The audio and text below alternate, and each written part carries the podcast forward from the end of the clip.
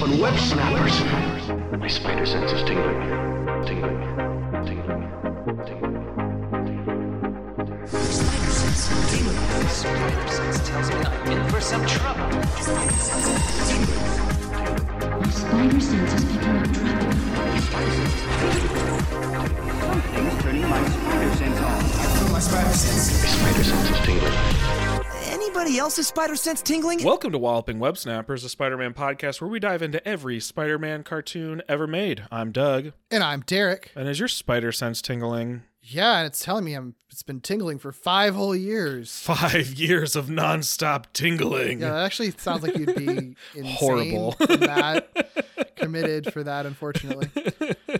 Well, as always, we would like to take a quick moment to thank our spectacular patrons Bo, Carl, Katie, Jason, Zoe, James, Keith, and Cody. Thank you so much. so much. And we have a bit of business here.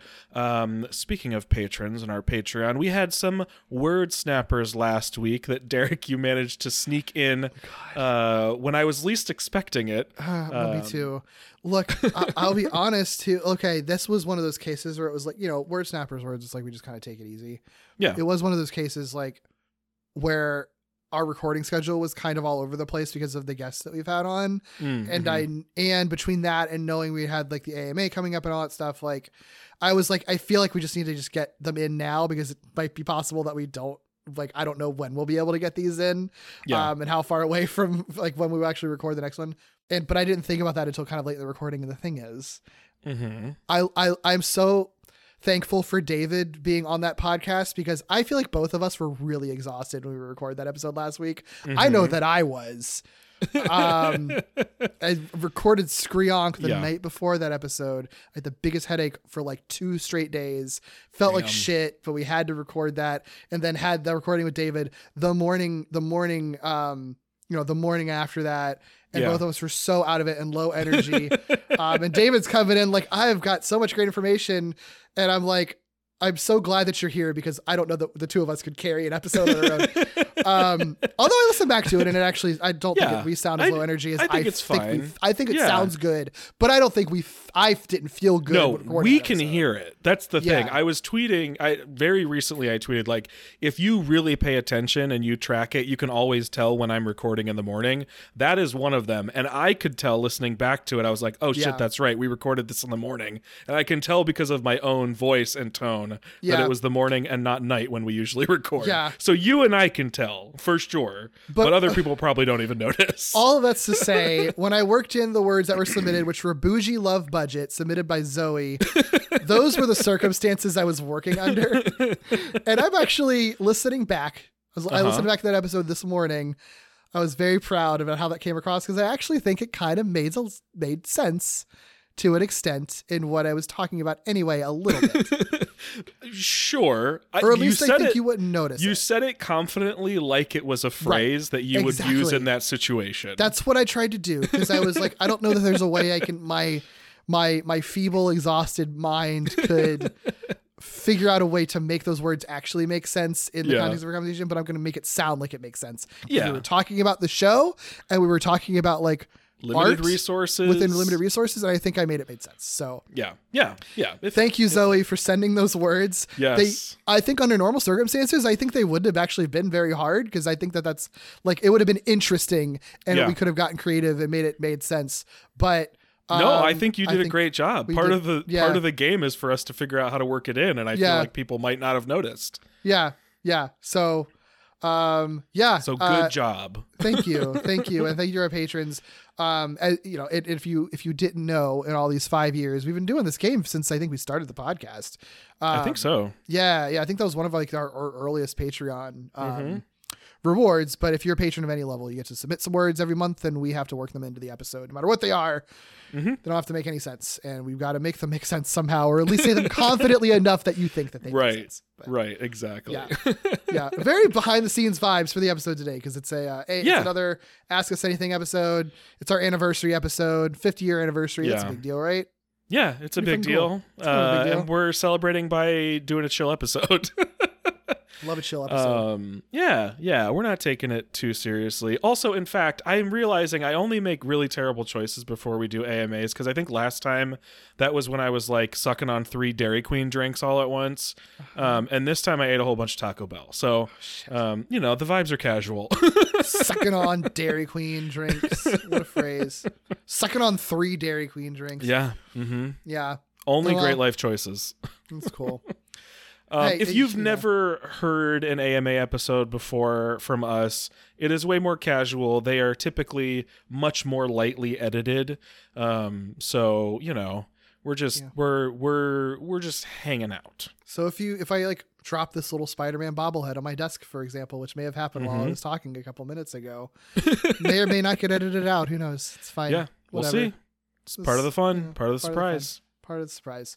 Um, we got a lot of question. We got a lot of questions this time. Yeah. um like a lot a lot so you know if you if you sent questions in and we don't get to it in this episode um or you feel like we missed it or something like that and you really want us to answer it let us know you can uh, just be like hey can you guys answer this in the next AMA you do or post it in the ask us anything channel in the discord and we can answer it there if you'd rather Yeah. it's just answer it if you're just something you're genuinely curious about whether we're recording an episode or not we can answer it right there um but we do these we do these usually every few months uh, periodically Yeah.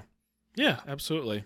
Yeah. Um, we didn't really put them in any particular order this time. There's no real grouping or theme to the questions. It's just kind of people asked us questions and we jotted them down, and I think we're just gonna go through them as they have been presented to us. So, um, I guess we can just dive in, yeah. Unless there's it. anything else you wanna No, wanna get to. let's do it So Tommy at Awkward Comma, uh, one of the hosts of Distant Echoes here on Glitterjaw, and your co-host for Lee Carvalho's Putting Challenge, in fact yes um, asked us a question, but also gave us a little praise beforehand. Um, he said, I'm going to read the whole thing, Tommy. He said, I won't post this in social media in case you decide you don't want to share. We're going to share. Uh, he said, totally valid, especially since it's not really a question, but I really hope you both are proud of yourselves and everything you've accomplished. Not in like a scolding parent way, but in an honest, loving way. Five years is a huge deal, and it's incredible the stuff you all have done in that time. Walloping itself has grown so much, and you have a whole ass community, not to mention Falling, Skrionk, and of course, Glitterjaw. Truly, really hope y'all have a chance to just bask in the awesome shit you've accomplished in these five years. Congrats. Aw, Which is really nice to hear incredibly sweet. Um and I know I know Tommy is a part of Glitterjaw, but he's somebody I think who got it immediately and I can't stress enough how grateful I am for the folks who like get the direction you and I have decided to go in with the things Yeah. we are making.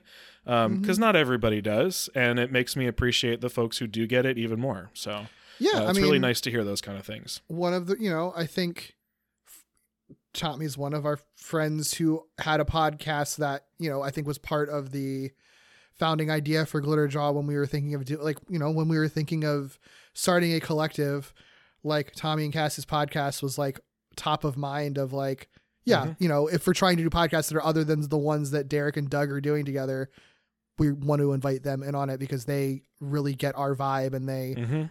you know are are kind of you know that I, I think that we all approach things very similarly in a way and i think that it's really it's always really nice to have uh friends that are able to approach these things and like that you can trust will approach them in the way that Mhm. you do too you know if that makes Yeah. sense Yeah, absolutely. yeah yeah very appreciated thank you so Yeah. much Yeah, thank you Tommy. yeah. Um, he did ask a couple of questions. He said, "All right, I'll, I guess I'll post a legit question. What's been your favorite team in one of our Pokemon tournaments?" Um, and for Yeah. context, for context, Yeah. um, so Tommy, Doug, me, and our friend Harrison, who's been on Tommy's podcast, Distant Echoes, a couple of times actually. Um, we do Pokemon tournaments in Scarlet and Violet, where like we literally just the four of us um battle each other like we just pair up and then you know see uh how many people win out of that tournament Mhm. and they're always themed after something so either it's like you know we've had we've had teams that are like all one type we've had like all dragon Yeah. type all steel type we've had ones that are like a more um thematic like a high concept thing like rock and roll and then you can define that however you want make your team based in rock and roll and we've done drafts as well where it's just like here just use you know this one particular dex and only draft pokemon out of that and then we you know plan it ahead Right. of time so that's been so fun we've been doing that for months now um, oh, we've been doing it for it been- over. We've we have to have been doing it for over a over year, a year right? has it been over a year it 'cause might have been we or maybe maybe we've just been rating for over a year. Mm-hmm. Um, I guess maybe we haven't been doing the tournaments that whole time. But like the reason the four of us do it is because we are like a raid group in Pokemon, um, and wanted some other things to do while we were uh doing raid nights. So yeah, maybe it hasn't been quite a year, but uh, I think we're getting pretty close if we haven't already. been doing it for a long time now. Yeah, yeah, yeah. Um, as for favorite team, that is, I, I, you know, I still really like my dragon team that I came up with like very early that I won Yeah. with.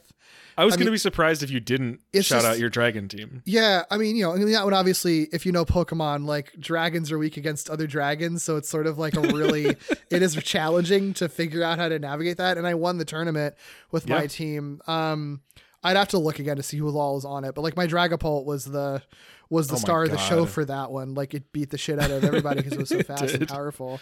Mhm. Um, I mean that's that really is the most successful one that I've ever built. Honestly, like I've Yeah. I've won- I've won like one or two other ones, but or maybe one other one I don't remember.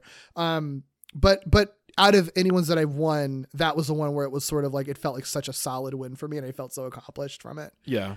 Um, but I did a lot of a lot of fun building. I've had a lot of fun in the the first draft that we did. I think was that just the Kitakami. yeah, that was just anything from Yeah. I believe. But I, I think that when I built a good team. I don't think I won with it. or no, I, I liked the team. first draft. We all like picked a category that went into the pool, right? Or did we not draft from that? Oh maybe no, we didn't draft we from did. No, but that was a category thing. Yeah, I don't know. Whatever one that I had Blood Moon Ursaluna on, I liked that team. Yeah, yeah. I don't remember which I one mean, that, I, I don't remember. how one could you is, not? But I liked it. Um, that had to have been a draft because otherwise everybody would have had Blood Moon or Right. Saluna. yeah, it was definitely a draft. I just don't remember which one it was. Yeah. But either way, I liked that team. Yeah. what about you? I. What's funny is I, th- I think we've all won two, except I think somebody maybe just won their third one or something. Mhm. But um, what's funny is like the, my favorite, most memorable teams aren't even really the teams I won with. It's usually themes that I was really into. So I think like one of my favorites thematically was my chess inspired team for our Warriors tournament. Um, that was one of the more like abstract themes, and I just had like a bunch of ideas rattling around, and then at some point it just clicked that chess is a, a war game and i was like perfect i'm gonna make a six pokemon team with the six pieces on a chessboard um, and so i don't know. It wasn't a great team because i wasn't thinking strategically. I just wanted pieces like pokemon that represented the pieces um, and i really like it and i just think it was a really fun process to pick pokemon based on that and i believe kyle my uh, my victory road co-founder is actually 3d printing me um, some of the chess pieces which is really exciting yeah oh my god, So, I love that. i like i like them a lot yeah, yeah, yeah. Oh, that's so Yeah. cool. Yeah. Yeah. that's been that's been a really a real highlight of the best of the last year is those tournaments. And I'm excited for the next one too that we're doing. yeah yeah too i still gotta put my team together yeah. I have mine together. I just need to level them up. Yeah. I have I'm I'm stuck between like do I try to build something or do I Mhm. just go with my faves? And I think it's got to be my faves, but we'll see. Yeah, yeah, absolutely. I, I'm doing faves for sure. Theme is starters by the way for folks who are wondering. Team of starters. Yep, I'm excited about that one because there's a lot of Yeah. them that I have not played with before, and now Oh, I get yeah. to. Yay. Yeah. Nice. Tommy Um, also. Oh, uh, Tommy also asked, "Are there any collectibles, Spider-Man, Godzilla, Pixar, or anything else that you're really interested in acquiring? I know neither of you are really collectors per se, but is there something you've been eyeing, uh, or a if I have the opportunity to get X, I will item?" You, do you have an answer for this oh yeah. Okay. Yeah, initially I didn't think I would because I mean Tommy rightly I think identifies neither one of us as like big collectors necessarily. Mhm. Um, but at this point, I unironically want the Lightning McQueen Crocs and would absolutely like cut a bitch if I had the opportunity to get them. I think they've released them twice and they've sold out in like hours each time, if not like I'm- minutes each time. How- And at this point, I'm like, I think I I think I need to figure out a way to get these stupid fucking Crocs. I don't under. Okay, this I'm. I don't. This is gonna sound so shitty. I don't mean to be rude, No, but why? up. Why do those sell out that quickly? Are there really that many adult Lightning McQueen fans who also like Crocs? Because I do I- not think that would be a Venn diagram that would be particularly big. Like I know that you fit into that Venn diagram, but I Yeah. feel like that would be you and like five other people. Like what? do- I, don't I- understand. I think that uh, I'm probably in a small group of people who want them unironically. I feel like a lot of people just probably want them because they're like weird Crocs. Also, Yeah. they're limited batch, so like people, people are just buy buying them just to resell them. Yeah. yeah, or or just because as like a purely a collector's item. Yeah. Um, but I want them, and I would put my feet into them. So, whatever. Anybody who is horrified at the thought, their shoes, I'll wear Yeah. them. Live your truth. Live your truth. I'm a. yeah. I'm not a I'm not a croc wearer, but I'm a croc ally. I, I get it. Oh, I Um, appreciate so that. I Thank you. support, I support your choices with wearing Crocs. Yeah, I think it was like uh, 2020. I think was when I came out as a Croc wearer. Yeah. Uh, so I appreciate your you being in my corner. Yeah, of course, of course. I think that the fact that you can put little, um, what do they call them? The little like just things. I want to say giblets, and I know that's not Giblets? right. I know that's not correct. I think it'll start with a G or something, doesn't it? Something I like yeah, that. you know what I mean. Just like little little charms and stuff you can put on your Yeah. Crocs. I do think that's very funny that you can do that. Yeah.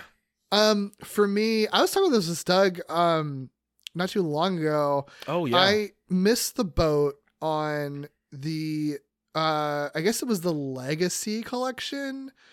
Power Rangers Zeonizers. It was it Legacy or Lightning? I think it was I- Legacy collection. I think it was Legacy because it's been probably. a long time since it came out. I didn't get those when they came out. The Zeonizers, which is the morphers that the uh that they have in Power Rangers Zeo. Um, they're they're my favorite morphers of all time of Sentai and Power Rangers. Incredible morpher. They're two. I love a wrist morpher. I love a multi-piece morpher, and they Mm-hmm. are wrist multi-piece morphers. And the other thing I love about morph is when a morpher doesn't look like anything else. I'm not a fan of like a morpher that's just like a cell phone or whatever. I like a morpher that is just so unique and distinct. It looks like nothing else, and that's Yeah. exactly what those are. They look like nothing else on this earth. They are two beautiful golden things you wear on your wrist. They don't look Mm-hmm. too gaudy, but they're also like not something that you could mistake for a watch. They are like so specifically what they are and so well designed. They're my favorite morphers ever. I just wasn't I think when they I don't remember when they came I think they came out at a time that I just like didn't have a lot of money and I wasn't buying stuff like that. Um, you know, and then they eventually went out of stock.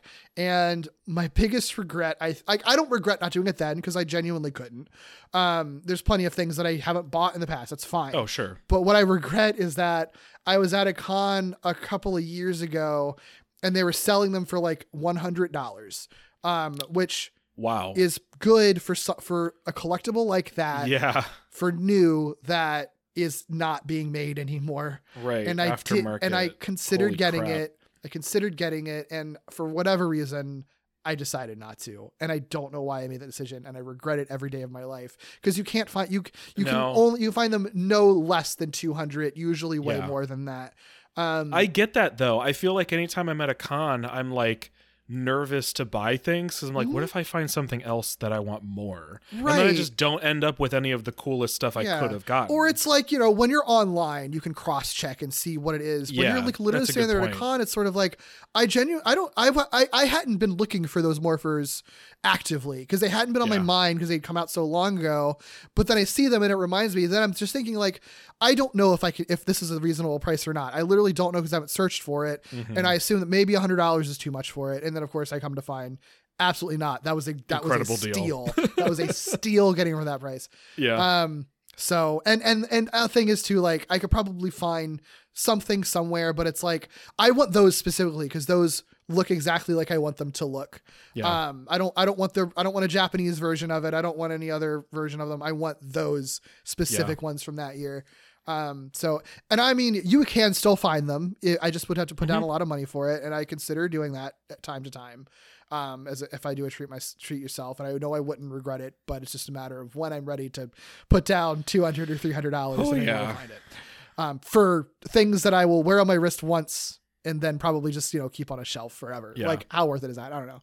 Um, yeah, I think I I think like because most of the things that I, I feel like I would want as a collectible aren't things that I would necessarily like revere, you know? Like like I said, I would wear the the Lightning McQueen Crocs. I wouldn't like preserve them or hermetically seal them or whatever.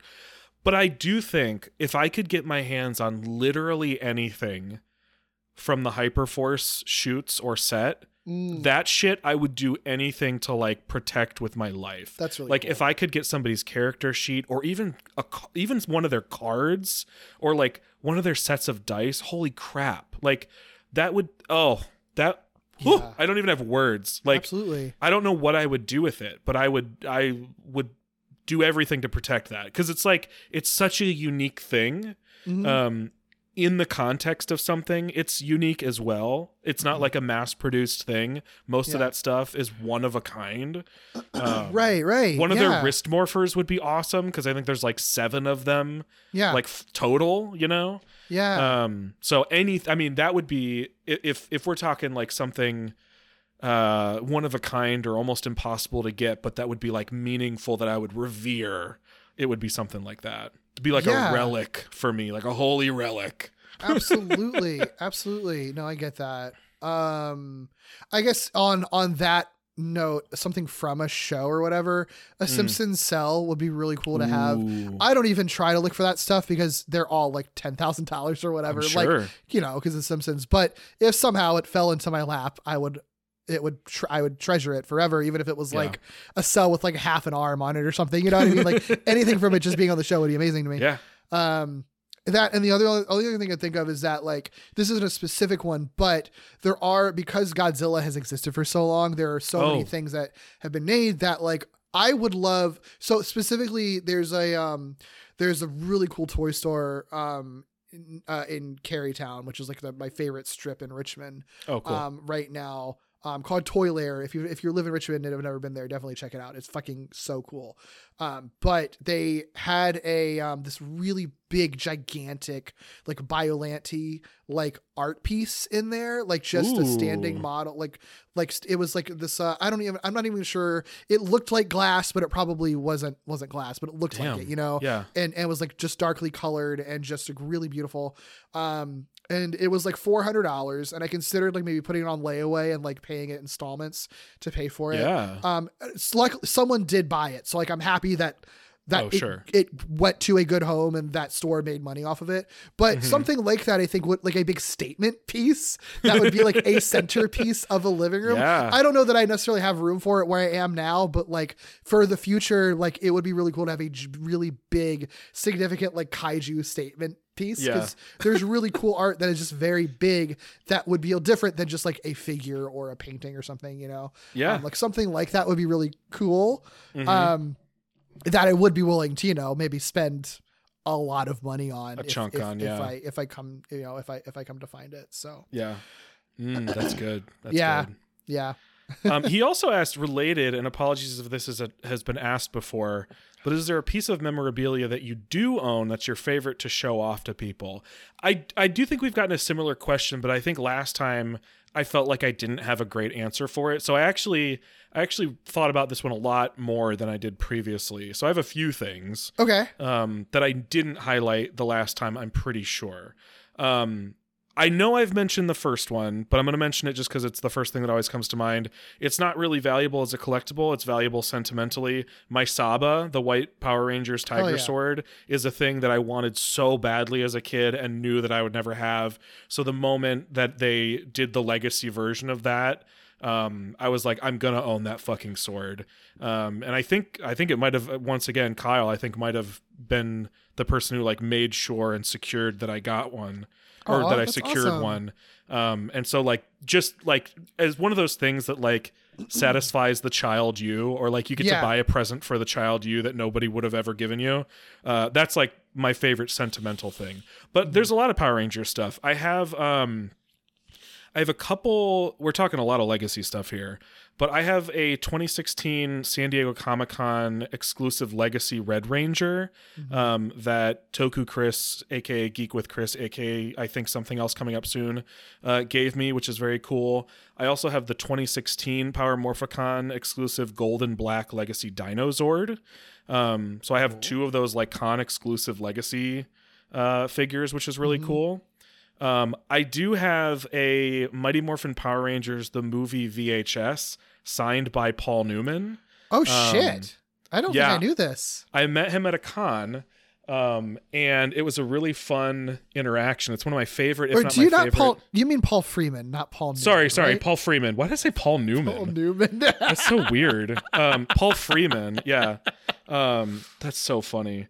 Um, but yeah, no, I, I, it's one of my. Oh god, this light is is terrible. Yeah, but, I, but yeah, um, i'm showing it to That's so Derek. cool. None of you can see it, but um, it's one of my favorite con interactions. He had no one at his table, and I just walked up and was like saying, "Hey," um, and he Aw, was asking me how my con was, and then he was like, "You know what? Actually, hold on a sec," and he. Got up from his table and made me sit in his chair, and Oh then pretended I was at the con and he was visiting me. Oh my and then just was like asking me questions, and I was What like, "This is so guy. Weird, but I love you right now." So um, that's Why one was that is like nobody at his table? Like the dude was an Indiana Jones. Like I don't understand. know. It's so annoying. It's so weird. Well, it's also it's not even like he is like big in other things, but played like a small role in Power Rangers. He's like the main villain of the movie. yeah. you know what I the mean? fuck, So, dude? I don't Like, know. Very memorable. Yeah. Wow. Well, I mean that. I mean, I'm it so certain you had a people great, visited. Yeah, yeah, yeah. I'm it- certain people experience. him at the con, but just for whatever reason at that moment, no one was there. So I was like, hell yeah, I'm gonna go talk to Paul Freeman at this I love moment. that. Um, I can't believe I said Paul Newman. That's gonna crack me That's up all night. So funny. Um, so that's another one. Um, I have a bunch of Hyperforce comic book covers um, that various friends helped me get uh, because they, I, I, I have a reputation for liking Hyperforce, so people tend to think of me or try to help me get Hyperforce stuff. So that's really cool. And then I think this is one that I didn't mention for some reason last time, but it seems so stupid not to. I have the 20th anniversary Power Rangers Red Ranger helmet DVD set um, where it's like a big Red Ranger helmet and it has uh, every Oh, yeah. season of the first 20 I'm seasons in like Extremely jealous that you have Yeah. that. Because Yeah. I've won it. It's- I've always wanted it. one of the nicest gifts anyone's ever given to me. My ex gave it to me one year, I think for Christmas or something, and I was like, "Holy fuck, dude!" Yeah. Um, and an I- incredible it's amazing. Uh, Yeah. it's like easily one of the coolest things uh, I've ever gotten. yeah. Um, so a lot of Power Ranger stuff. Um, and then I have a couple other things that might interest people who have no interest in Power Rangers. But I um I have a 1973 Ballantine box set of Lord of the Rings that I found at like an indie bookstore in Chappaqua, New York. oh my god. Um, I just was like, we were just there, and there was this interesting bookstore uh, that was clearly like an indie bookstore owned by just like this guy who operated it and was there when he could. Uh, we happened to be there when it was open, and I was like, well, I gotta walk out with something. Like, I can't just like look around this guy's shop and not buy something. Mm-hmm. Um, and I found this like box set for like 20 bucks, and I was like, hell yeah, I'll buy this like 50 year old Lord of the Rings box set for Yeah. 20 bucks. oh, that's so Um, cool. Yeah. And then last one, I promise. Yeah. No, Um, this will mean this will be really funny for people who know exactly what I mean when I say it, but I think it will also be entertaining for people who have no idea because it is my favorite plush that I own, and it is a plush of a character named Piss Boy. Okay. It is a Drawtectives character. Uh, it is a cat, and its name is Piss Boy. And it was a limited run plush uh, production. And I actually made a friend over it because when they re- said they were doing them, or when they like released or what opened up pre-orders or whatever for it, um, I absolutely like could not afford one at the moment and i was like i tweeted out to the universe something i never do which was like uh-huh. please if anybody is willing to order me a piss boy i promise you i will pay you back And I love people who would read that out of context and but that's Yeah. it's kind of the perfect thing for it because people who have no idea what I'm talking about just filter it out. But it's like a beacon for people who know what I'm talking about, Yeah. right? And uh, my friend Jacob, my now friend Jacob, uh, reached out to me. I'd never talked to him before, but he was like, "Hey, I can I can do that for you," um, which was again really. So a lot of these things are actually things like friends helped me get or gave me, uh, but are also cool collectibles. So uh, shout out and thank you to Jacob. Uh, and now we are we are uh, you know pretty good friends. So. So uh, cool. My piss boy plush. It's such a funny Boy. name. We're very, a, Flush is very cute. yeah, yeah. It's a cute little green cat with uh, big old watery eyes and uh, an upset expression on its face. oh, that's so funny. yeah. All right. So that was I wanted to do that question justice this time because I felt so disappointed in myself last time because I was like, I know I have shit that's cool. I, I don't just don't think of it very much. Yeah, I don't even remember when we got. I know, va- I remember like vaguely that we got asked that, but I don't remember when it was because I don't remember what any of my answers were. Maybe I might. I probably answered like the JM DeMatteis like. Uh, Oh, I think you signed, absolutely think. did. Yeah, which is pretty sounds cool. right. Um, but yeah, I thought of some other things that I don't think I said last time. Um, speaking of your ex getting a Power Rangers related thing, Yeah. um, my ex got me imported me a um a the um Ryu Voyager uh from Kyuranger. So- Whoa. uh, so like it's which you know if you don't know what that is, that's like one of the one of the Sentais. That's like my favorite Sentai. My favorite Ranger from any Power Rangers or Super Sentai is Mhm. is the is the um Ryu Commander Sh- uh, Shou Ronpo, and that is basically the Zord mecha. Is like just it's a per- big long purple dragon. Yeah. Um, and I have that, you know, I have that on display because I think it is really fucking cool, and it's a thing that, um, I don't even after Cosmic Fury came out, I don't know that that ever got released as a Zord here, or if it did, it probably wasn't that good of quality. Um, so I mean, but I but I've had this since like 2017, so um. Yeah, and I, I just I love I love it. I think it's a really fucking cool thing. I never bought any other any of the other like mecha from that season, Yeah. but I don't need it. That's my favorite one, and it's so fucking Hell yeah. rad. And and I had like a a plushie of Shou Ronpo um from there as well. Ooh, um, that's awesome. I don't think I knew you had that. Mm, It's a plushie that they like had in the not the same one that they used, but like they made the plushies of the characters in the show, so it's like modeled after what those plushies look like. So That's awesome. yeah, it's really cool. um, and uh, what else was I gonna say for that? I guess also speaking of Power Rangers, um, all just my old Power Rangers toys that I still I, I've kept all of Oh, them since so from jealous. childhood. And a lot, some of them, you know, are rough condition because I played Sure. with them all the time, but some of them are still in pretty good condition. Um, and I think like, you know, I have the original, you know, Megazord, like the original Dinozord, Megazord. Um, and some other ones, but I think the coolest, and, and I have like the Astro Mega ship, but the coolest one I think still because it's such a good one is the Shogun Megazord.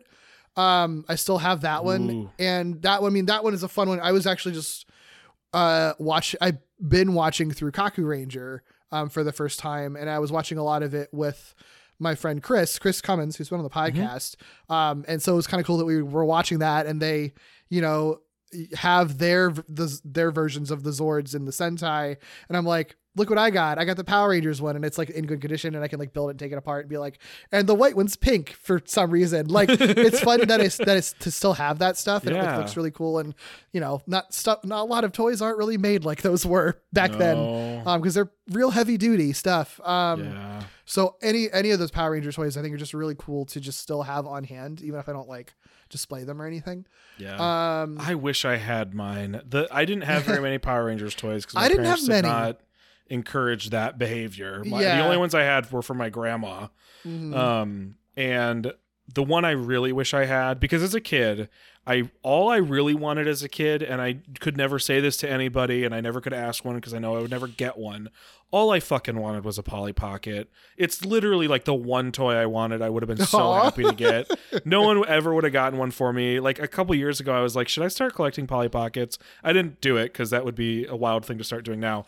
But the closest I ever had was a uh, like Zeo Megazord um uh like thing that opened up at different parts of the Zord and there were little rangers that were about the size of a Polly Pocket. And so I wish I had that because that was that was the closest thing I ever got to a Polly Pocket. Um and I have no idea where, where like where it went. oh, that's so funny. I mean, yeah, yeah. I didn't have a ton as a kid, but whenever I, but I got, I got enough, I because I kept all of them and I got enough sporadically over time that I ended up as ended up with a lot of them. But I never had like I, you know, some kids got like a whole team, got every Megazord, and I'm like once every few years.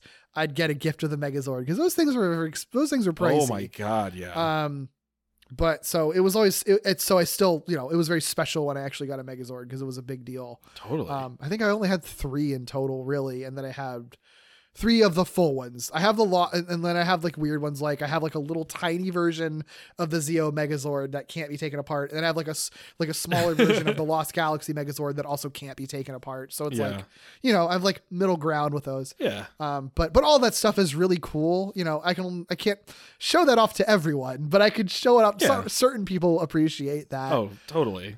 Um, well, I It's so like most have, of our Power Ranger stuff, to be honest. that's true. Yeah, I mean honestly, it's got a specific audience who will appreciate it. Mm-hmm. yeah. Um, some other stuff. I have a I have a Garrus Vakarian statue that I that I really think is Oh, shit. cool. That uh, by it's not I mean a statue. It's not that big. It's a Um, life-size statue. Yeah. Mhm.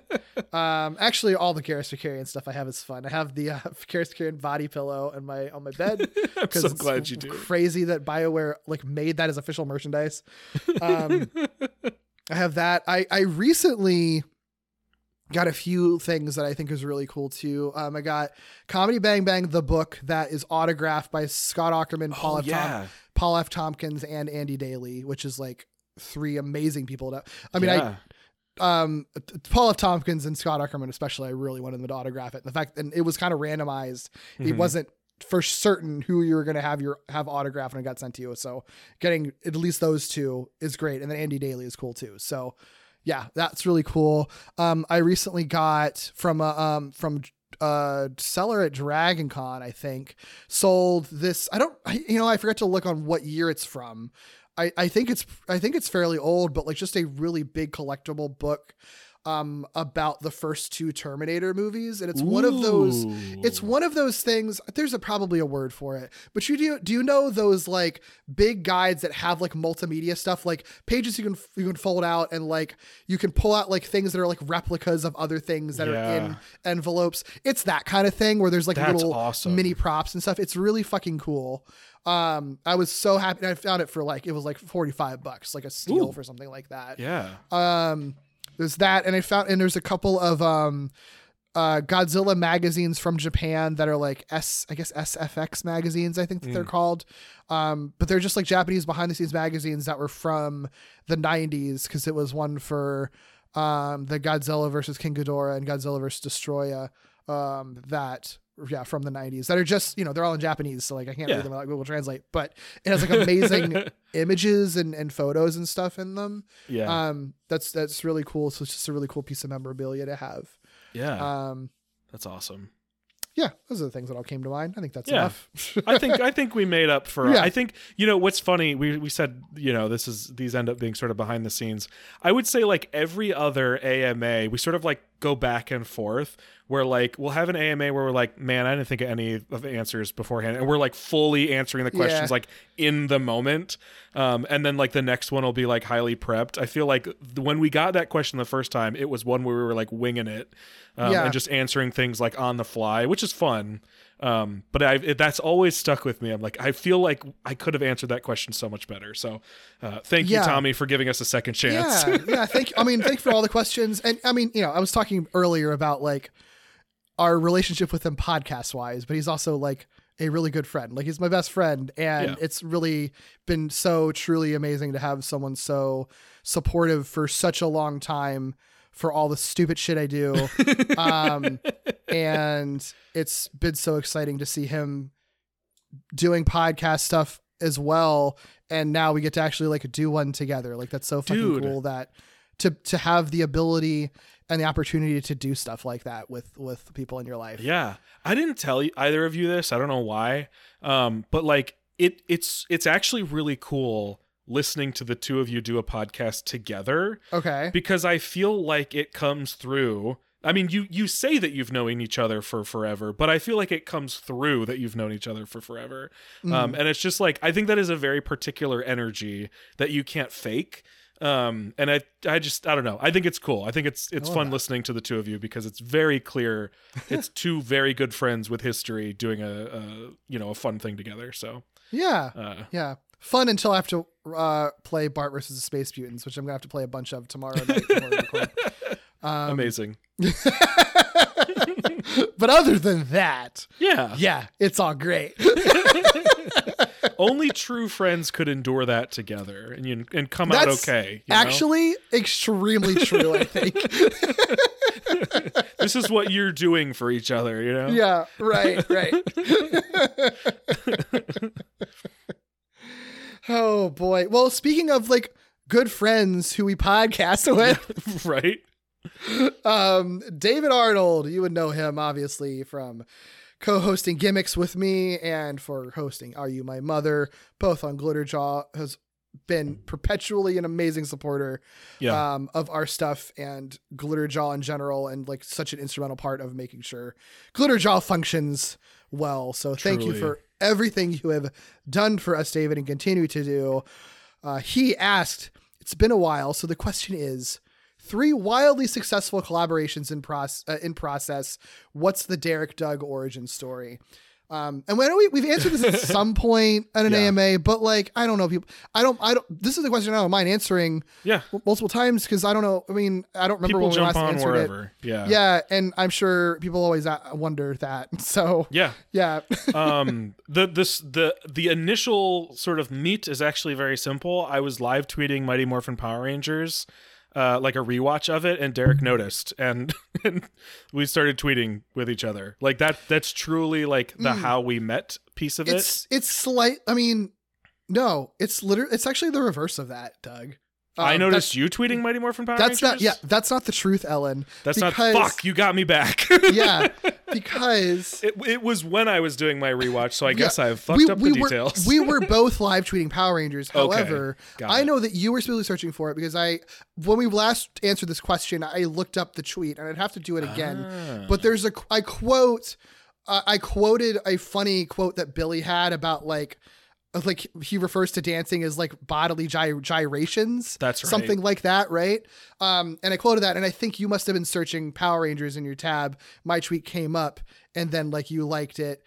Um, and then I remembered you did like a little subtweet thing, but in a positive way, I guess, of like, uh-huh uh, of like, oh, like, oh, um, um, a perfect a- a- man A, bear, a bear talking about Power Rangers, perfect man, and then I liked it, and it's like, whoops, um, and then we never stopped talking after that. Yeah, it's true. It's true.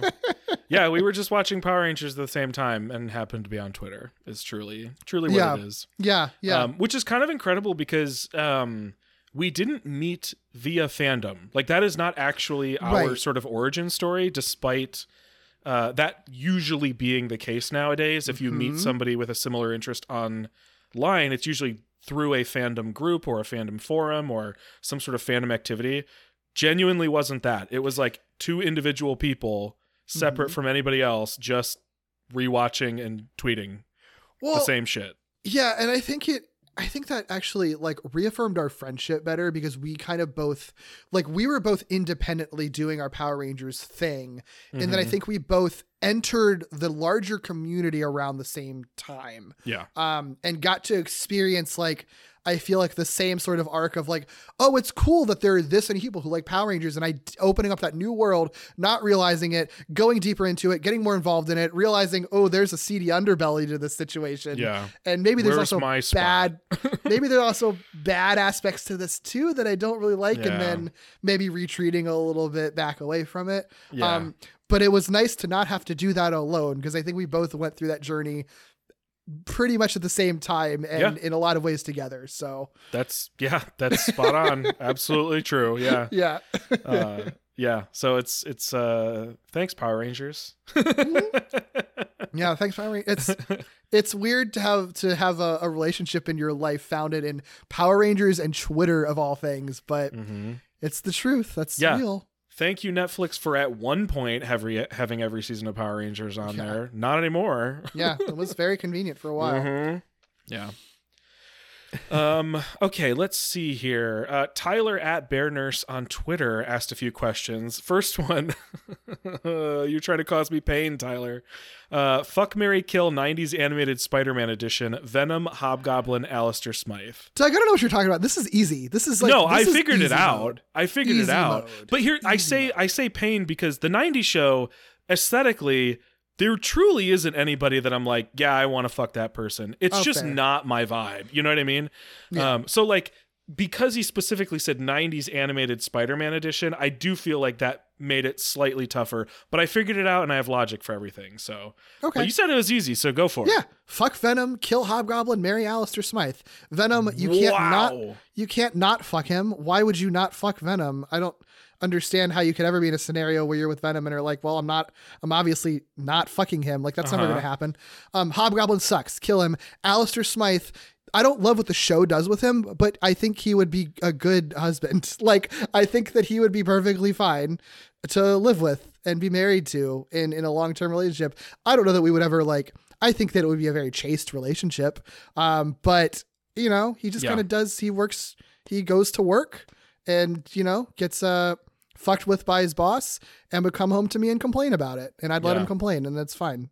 This is wild. We have completely different answers. I'm think that's in that I can't imagine any other order. So I'm very I don't. Curious. I fucking hate Alistair Smythe. There's no. I'm not touching him, marrying him with a ten foot pole. That dude's dead. okay. Um, and then I. Think I find it interesting that that your version of marry is chaste because I said fuck Hobgoblin. I hate him, but we could probably get something kinky out of it, and then I never have to see him again. uh-huh. Venom is a marriage, and it it's certainly not chaste. So I'm marrying Venom, and again hate Alistair Smythe. So push him off a building.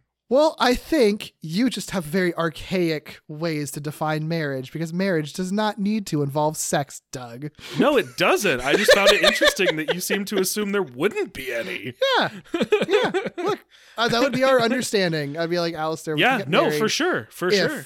This is the understanding. Yeah, Um, and Venom, I'm not I'm not saying saying there's gonna- anything wrong with it. I'm not saying I'm only going to fuck Venom once. I'll just That's fuck true. him That was lot. my assumption. Was that Right. the fuck was one time? no, I'll fuck him many times. I'll fuck him constantly, and then he go goes off. I, I think I think it would be hard to not be in a toxic relationship with Venom if you try to make that committed.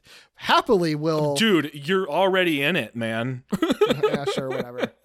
I mean, I do see your logic though. I do think that that's I actually I feel like I, I there's another podcast I feel like I listened to that had a similar conversation of like the confusion uh, or a miscommunication like what your immediate interpretation of those. interpret it. yeah, Right, because like yeah, like yeah, because I do think some people do define Mary as you're going to be having sex with him like a forever. well, just you whatever do it your once. whatever your long term definition of marriage Yeah. includes. You know, Right. And I remember listening to one person who was sort of like, well, you can like fuck someone and then kill them too. So you can have it both ways. Like, you know, if you, if you, if you can't decide, like that's also possible. So like there's ways you can interpret it. And I do think Yeah. both of our interpretations Yeah. do make sense. yeah. The other thing I would too have is Venom can shapeshift, so he doesn't have to look like a '90s animated character. Right. That's a good point. But I'm, a- well, you know, actually maybe I do want to marry Venom. I feel like you've kind of convinced I'm me. of I'm that. just shocked you didn't marry Venom. That's really truly what I'm shocked by. because I, because I guess I was differentiated f- fucking with yeah, you're they were mutually fucking what mutually fucking exclusive. with living a fucking I was yeah. How many times am I going to say fucking right now? I was confused. I was uh like no, you fuck were, would it's just, be repeatedly doing it, and Yeah. married and married would be like a loveless domestic partnership. Basically, do that to is what I was envisioning. So yeah, I guess when I think about it further, maybe I should at least like Venom and I could find some kind of weird love. I think your logic was perfectly sound. I think we just interpreted FMK Differently. differently. Yeah. Um, so it all makes sense. Uh, it just is wild that none of our three answers were the same. We had none of the same three No. answers. I can't No. think of a time I've ever heard m- multiple people answer a fuck marry kill and have none of the same answers. That's so funny. That's wild. That's Yeah. wild. Okay, well, great question. Holy shit. Jesus Christ! I thought this was gonna be like quick Open and, and shut case. Oh wow, damn! Everything we do is always complicated. no quick answers, no quick discussions. no, that's why these episodes end up being fucking three hours, even if we have four questions. I know. Oh boy. Um Okay. Tyler also asked what are some inspired choices for performers in all of Spider-Man animation? What are some stinkers? Um, I actually think the inspired one I think is maybe an easy answer once it's out there. Okay. As much as I hate the show, I do think almost the entire casting for MTV is maybe the most inspired animated casting any show has done. Oh my god, that's actually like okay. I think that the asterisk to that is that that doesn't mean that their performances in that show are the best that they could be. no, because the writing's bad. Neil Patrick Harris makes sense as a Spider-Man. Like he comes back as Spider-Man in a video game. Like I Yeah. think that that's especially especially 2003 Neil Patrick Harris. Yeah. I think that that is very that's very smart. Lisa Loeb, Lisa Loeb as Mary Jane, I love that too. I think I wish that she was in a better role because I think she could have nailed that. And Ian Ziering too is like I think if you're gonna get three like people who would be like formerly stars of the 80s and Mm-hmm. 90s um, that would be recognizable to a 2000s audience but maybe not but available to get for a spider-man show. Yeah. that makes sense for all three of them and they work well for those characters. Ian ziering i think is like out of the three like probably delivers the best in that show. I think I so. think I think he also has some of the best material material. yeah yeah. So And that- they're not, that's a great answer. Because I think the other f- the other side of it is they aren't necessarily like you said the best performances in all of animation, but most shows are acted by voice acting professionals Mm-hmm. versus these three who aren't necessarily or at the time at least weren't necessarily known for being prolific voice actors. So I do think that to me adds to some of the inspiration behind the casting. Like yeah you know, like like uh, Fred Tatasciore is always amazing, but like Yeah. you kind of can predict what types of roles Fred Tatasciore is going to be in. It doesn't make them worse. It just doesn't necessarily make them inspired either. You Mm-hmm. Yeah. know. So Yeah. to me, I think MTV is it's the one thing, the one thing MTV has far and above. I think other shows is Yeah. just its casting. Ins- I agree it- with that. Specifically under the qualifier of inspired. that's a great answer doug that's like so good It hurts because I'm putting it first place in something, but it's a very Yeah. niche category. yeah no i think that's yeah yeah i think that's and good. even some of the guest spots were really awesome casting. Um, yeah a little bit more conventional, like, um, like But- voice actor spots, but not all of them. i don't know i liked like eve as black cat like Mhm. yeah, I thought that exactly. was really See? good. Yeah, it really, honestly, I think because of what the nature of the show was, because it was like trying to be hip, they wanted recognizable people that were sort of hip, and Mm-hmm. it worked out in a lot of cases. Like, yeah, Eve is a perfect example. Incredible casting. yeah or So- talon i guess but basically Yeah. black cat yeah Yeah, um but yeah, I think I think that's. I'll fight people. It's the one thing I'll fight people over. Uh, to give credit to MTV for. Yeah, yeah. Oh, that's such a good answer. My mind went to James Arnold Taylor as Harry Osborn because I Hmm. think that um I mean, he's a voice actor who's done a million things and that's almost seems like easy, but I think that like I feel like if you compare, you know, him as Obi-Wan Kenobi in every Star Wars thing ever, Yeah. like you wouldn't necessarily guess that that guy could do a Harry Mm-hmm. Osborn. And the thing is, a lot of Harry Osborns in cartoons, they either I think swing way too far in the wiener direction, like the Yeah. '90s show does, or they swing too far in the cool guy direction. And James like Arnold MTV Taylor does. like MTV does. And James Arnold Taylor, I think if you were to be like you're casting Obi Wan, I guess he's going to be a hot guy, and then he plays Harry Osborn, and he does, and he- his performance is so weird for Harry in a good way. He's very, he's this like high pitched teenager, like in a very cartoony way. But because James Arnold Taylor has played deeper before and has played more layer and complex when you need that harry to go darker Yeah. he really delivers and you believe Yeah. it it doesn't sound out of character when this like nerdy voiced high pitched kid suddenly starts talking evilly you know Totally. Um, and it works and like and, and we've talked time and time again that harry is a really hard character to nail like most interpretations of Oh. harry fucking suck It's one of the And- wildest things about doing what we do is my Yeah. entire sort of view now and perspective on Harry Osborn as a character actors have to portray. Yeah. Just completely right completely new view on it, you know? Yeah, yeah, and and and James Arnold Taylor fucking nails it, and and it, it had to be really hard to figure out that he could do it because I don't even know how you even cast for that version of Harry, and he really gets both of those shades down. Mhm. Um, and I don't know that I have ever would have ever previously selected him to play a Harry Osborn You know, Yeah. at least not that version of Harry Osborn Yeah. no, that's Um, a good one because because it yeah I uh voice actor like professional voice actors certainly can still be inspired casting. Like my Fred Tatasciore example was a very specific sort of voice, sort of predictably kind of.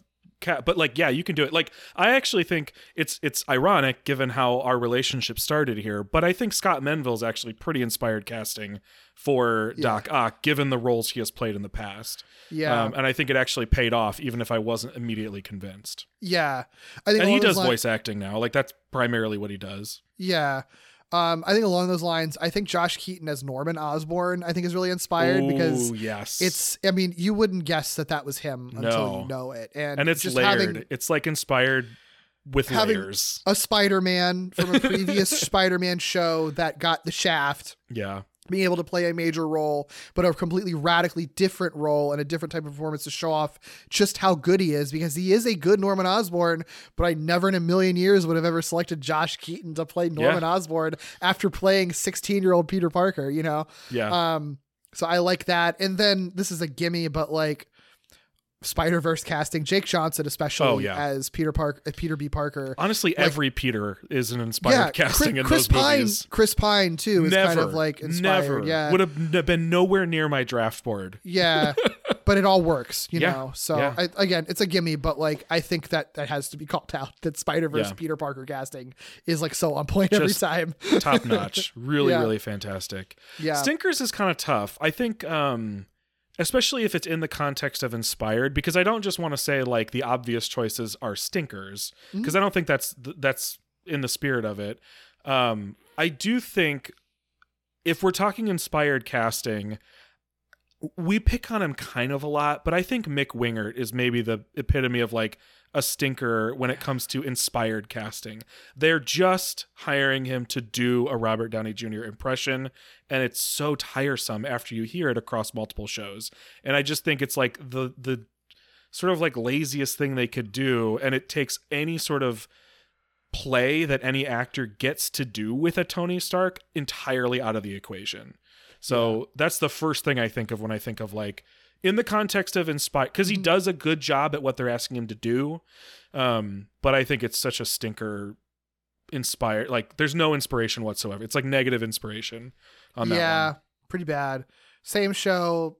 We've talked about it a lot too. Patton Oswalt as Uncle. Ben, Oh my god. really that is bad. oh so true. That Yeah. might actually be the worst one because at least Mick Wingert is specifically like yeah. Yeah. okay, you sound like this other guy, and that's what we're going for. Right. The Patton Oswalt, both castings, I just think are so off. Yeah, because in 2017, if you haven't listened to our coverage of that show, Pat, Patton Oswalt plays Uncle Ben and Chameleon. And the thing is, the thing is, why I think this is particularly for this question is because I could see a universe where you tell me Patton Oswalt plays Uncle Ben and it's really inspired that they have him do it. And I'd be Yeah. like, okay, I could buy it.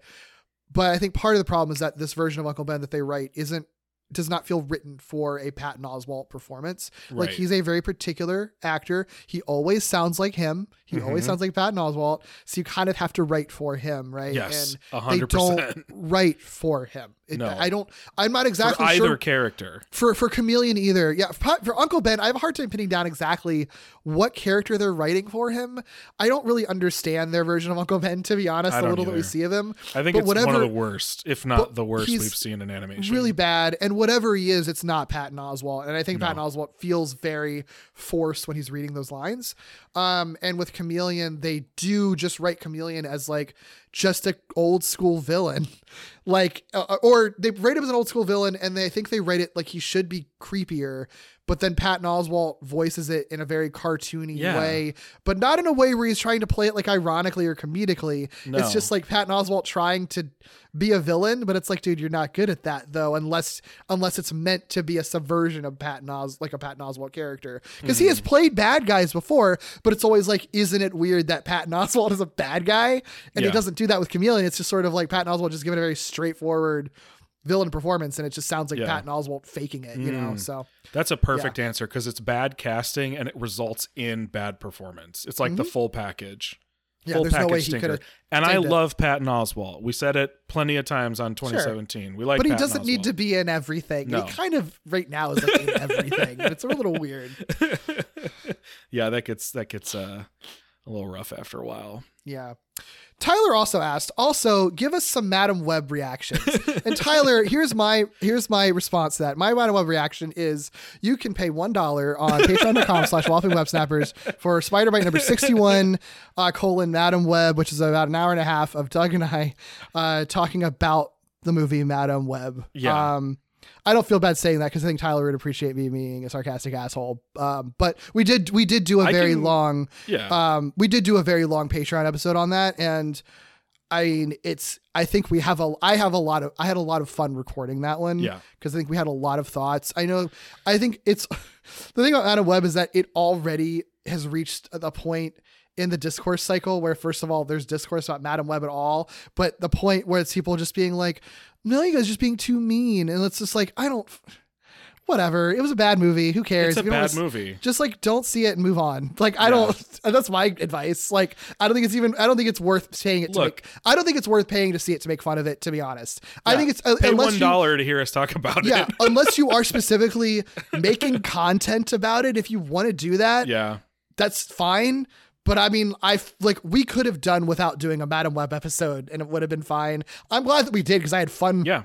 recording it. I think that we had a lot of fun things to say, but you know, whatever. Look, don't s- w- see our- something else. I think our reputation is of two guys who give things a fair shot. Okay. So, like, it's a bad movie. We're not just saying it because it's like trendy to say it. It's just, it's not Yeah. a good movie. It's a and yeah. I'll give you one thing that I don't think actually was in that Patreon episode. I think it was a conversation we were having after we recorded. Uh-huh. Um, I do think we have come maybe to an agreement that it is the worst Spider Man related movie that isn't a TV movie. Yeah. And if you Yeah. include the TV movies, it still might be a tie. Yeah. I think we're not yeah, this the 77 Spy- Amazing Spider-Man pilot I Is not a good we- movie. It's not a good movie, but I think that we had trouble comparing the two. Yeah. Um, because they're they fail in different ways, and one is a big budget blockbuster, and one was a TV movie in 1977. So it's hard to compare. Yeah. But that Um, gives you an idea. Yeah, yeah. And I, mean, don't think that was in the episode. So I'll, I'll give you that. Yeah, yeah, yeah. But yeah, it's bad. Mhm. It's a bad Yeah, movie. That's all you know. um, Zarth asked on Discord, Ooh, Zarth, I had to stop myself because I love this question. I've got a lot here and I could have kept going. Um, over the course of watching all these Spider-Man series, which characters would you have wanted expanded upon and or ship explored in a fan fiction medium, safe for work or otherwise? Um, a lot of these are things we have talked about on the show. Uh, but if you haven't heard us talk about it because it's spread over many years of podcasting, um, it is no secret I am a big fan of Spectacular Peter and Liz. So I would happily take some AU fic where they they stayed together, or even just stories of when they were together. I think their dynamic is so much fun. I will ship Liz and Peter in Spectacular all day long. Sorry, Gwen. Sorry, Mary Jane. It's Liz for me. Sure. I so knew that that's one for answer, sure. um, we also at one point, I'm pretty sure, talked about all the girls from Spectacular hanging out and just Yeah. getting to witness that interaction. Yes. If someone re- if someone wrote that, I would read it for sure. Mhm. Um, Unlimited, I would literally take any fan fiction that is about Peter, Naoko, Shane, and Hector. Like that foursome, just that dynamic of like Naoko and her like yeah. ex-husband, I guess, um, Yeah. or at least Shane's father, if if they don't have a more defined relationship, and then Peter kind of being an outside factor in that that you could Yeah. do various things with. Uh, Um, I think and they could be, be like, really "Hey, fun. Peter, don't you already have a girlfriend slash wife waiting on your regular Earth right now? Exactly. And you're getting in the middle of this? Huh? Weird, dude. Weird. hmm Um, 2017, we've gotten damn near nothing about Peter and Harry in the second season so far. So I I am starved for our Yeah. boys, uh, Peter and Harry content. Somebody did actually even draw us a comic uh, inspired by one of our conversations where we were uh, interpreting their relationship as more than friendship, which I thought was Yeah. A very fun moment for the one of my favorite So podcast cool. moments for sure. Yeah, it's a couple of years ago now. Mhm. I feel like yeah, that yeah, was because that really was when we were covering first like the first The season. first season. Yeah, Um, So I would take anything, anything. What is what is Harry doing? What are the conversations they're having, or what are the conversations they're not having, and how is Peter reacting to that? I just it's not in the show, and I want it so bad. Um, we've spoken ad nauseum about our 1967 exclusive Sinister Six. Recently added the Skymaster to the equation, uh, so I would love that. I would love that story. I would love all sorts of stories about that Sinister Six, uh, and I would love the entire you know, the entire decades long history of Skymaster and how he became one of the most formidable enemies in the Marvel Universe, crossing several titles and destroying several superheroes along the way. Wow. Those are my safe for work ones for sure. I don't know that I, ha- I feel like you covered everything. Like I genuinely don't know that I have an answer for this. It's honestly wild I don't write fan fiction because I feel like Yeah, all I do on this show is talk about fan fiction I want to write or read Yeah. at least. I wish I had a solid list of all the fan fiction ideas that you've thrown out before. there's there's I'm sure so many more. So many. Yeah, yeah. Um no, I literally don't know. Like I was I was thinking some of the characters you were too. I don't know if I have Sorry, more. I just That's was okay. so excited about this question. It came out in the Discord AMA um, channel like uh, before Zarth even knew we were doing an AMA. So Yeah. I've been thinking about it for a long time um, and had to sort of stop myself at a certain point because I just I feel like I could probably keep going, especially if I listened back or thought back to some of the stuff we had we had explored. Yeah, Um, maybe Peter and Indy in an alternate universe where she's not in a coma. Ooh, yes, give me the alternate universe where she's not in a coma, please. Yeah, or she like comes out of her coma, coma like five minutes afterwards and is like, actually, I'm fine. Yeah. and nothing changes. yeah yeah for sure absolutely i do I, I i love mary jane but i i also really like when these shows get to explore other dynamics and it feels Mm-hmm. like a good one i feel like liz and peter is extremely sweet i feel like peter and indy is extremely sweet um, Yeah. it doesn't feel like it's taking away from other things that could happen i think at least for me I agree. um, so, I, not safe for worse stuff. I honestly like. I I don't think there's much that we've talked. I mean, aside from just being like, yeah, These they're characters fucking, should you know what I mean? Yeah. Um, the Um, only things I could really think of is I'm pretty sure in Spectacular at one point, I Adrian Toombs never does anything for me, but I do feel like we talked about Doc Ock and Adrian Toombs in the episode where they're like tuxed out. Mhm. Um, because Doc Ock is so weird with those women that he brings to that party Yep. that I'm like, you're not straight. This is not a straight man. like you two are like, I don't think it's romantic. I don't think it's love, but I think the two of you got up to some kinky shit. yeah. Um, and I think it is a very Ocdom, you know, Adrian sub situation. And and I'm not gonna lie, if I had the opportunity to peek, I'm curious. You know, Yeah. Yeah. I love that. Um, I feel like there could be plenty of furry porn written from Spider-Man Unlimited. I mean, oh many shows, God, yeah. many shows, but especially Spider-Man Unlimited because you got like Jameson Man Wolf, you've got all the uh, the Knights of Wundagore. I feel like could all be fucking each other. They're gonna, Oh, I for mean, I don't sure. Some of them definitely are. but yeah, but I mean, you know, all of those could be fucking Lady other. I Vermin. really. Holy shit! Can you imagine? Lady Vermin has been with all three Everyone. of those, And I love it. Yeah, her. Absolutely. Yeah, give me the Um, Lady Vermin, Lady Ursa, uh, Yeah. fic. I think I you know that probably is like the most fun dynamic out of all four of them. Really, if you think about it. yeah, Um, I feel like she would put Sir Ram in his place in a way that I would like to see, and I would enjoy witnessing because that dude fucking Yeah. sucks. yeah, yeah. Um, Oh, Max Modell's um, grad school orgies. oh my God, yes, all of his grad school orgies because you know he had so many of them. Yep. Absolutely. It's so clear in that first season that he has a sexual history with every genius in New York City. Yeah. Yeah, yeah. I'd be curious what the tiny guy from Tiny Guy and a regular size guy, size guy in Spider Man Oh, gets up to. That's a great one. Yeah, what's his story? Yeah.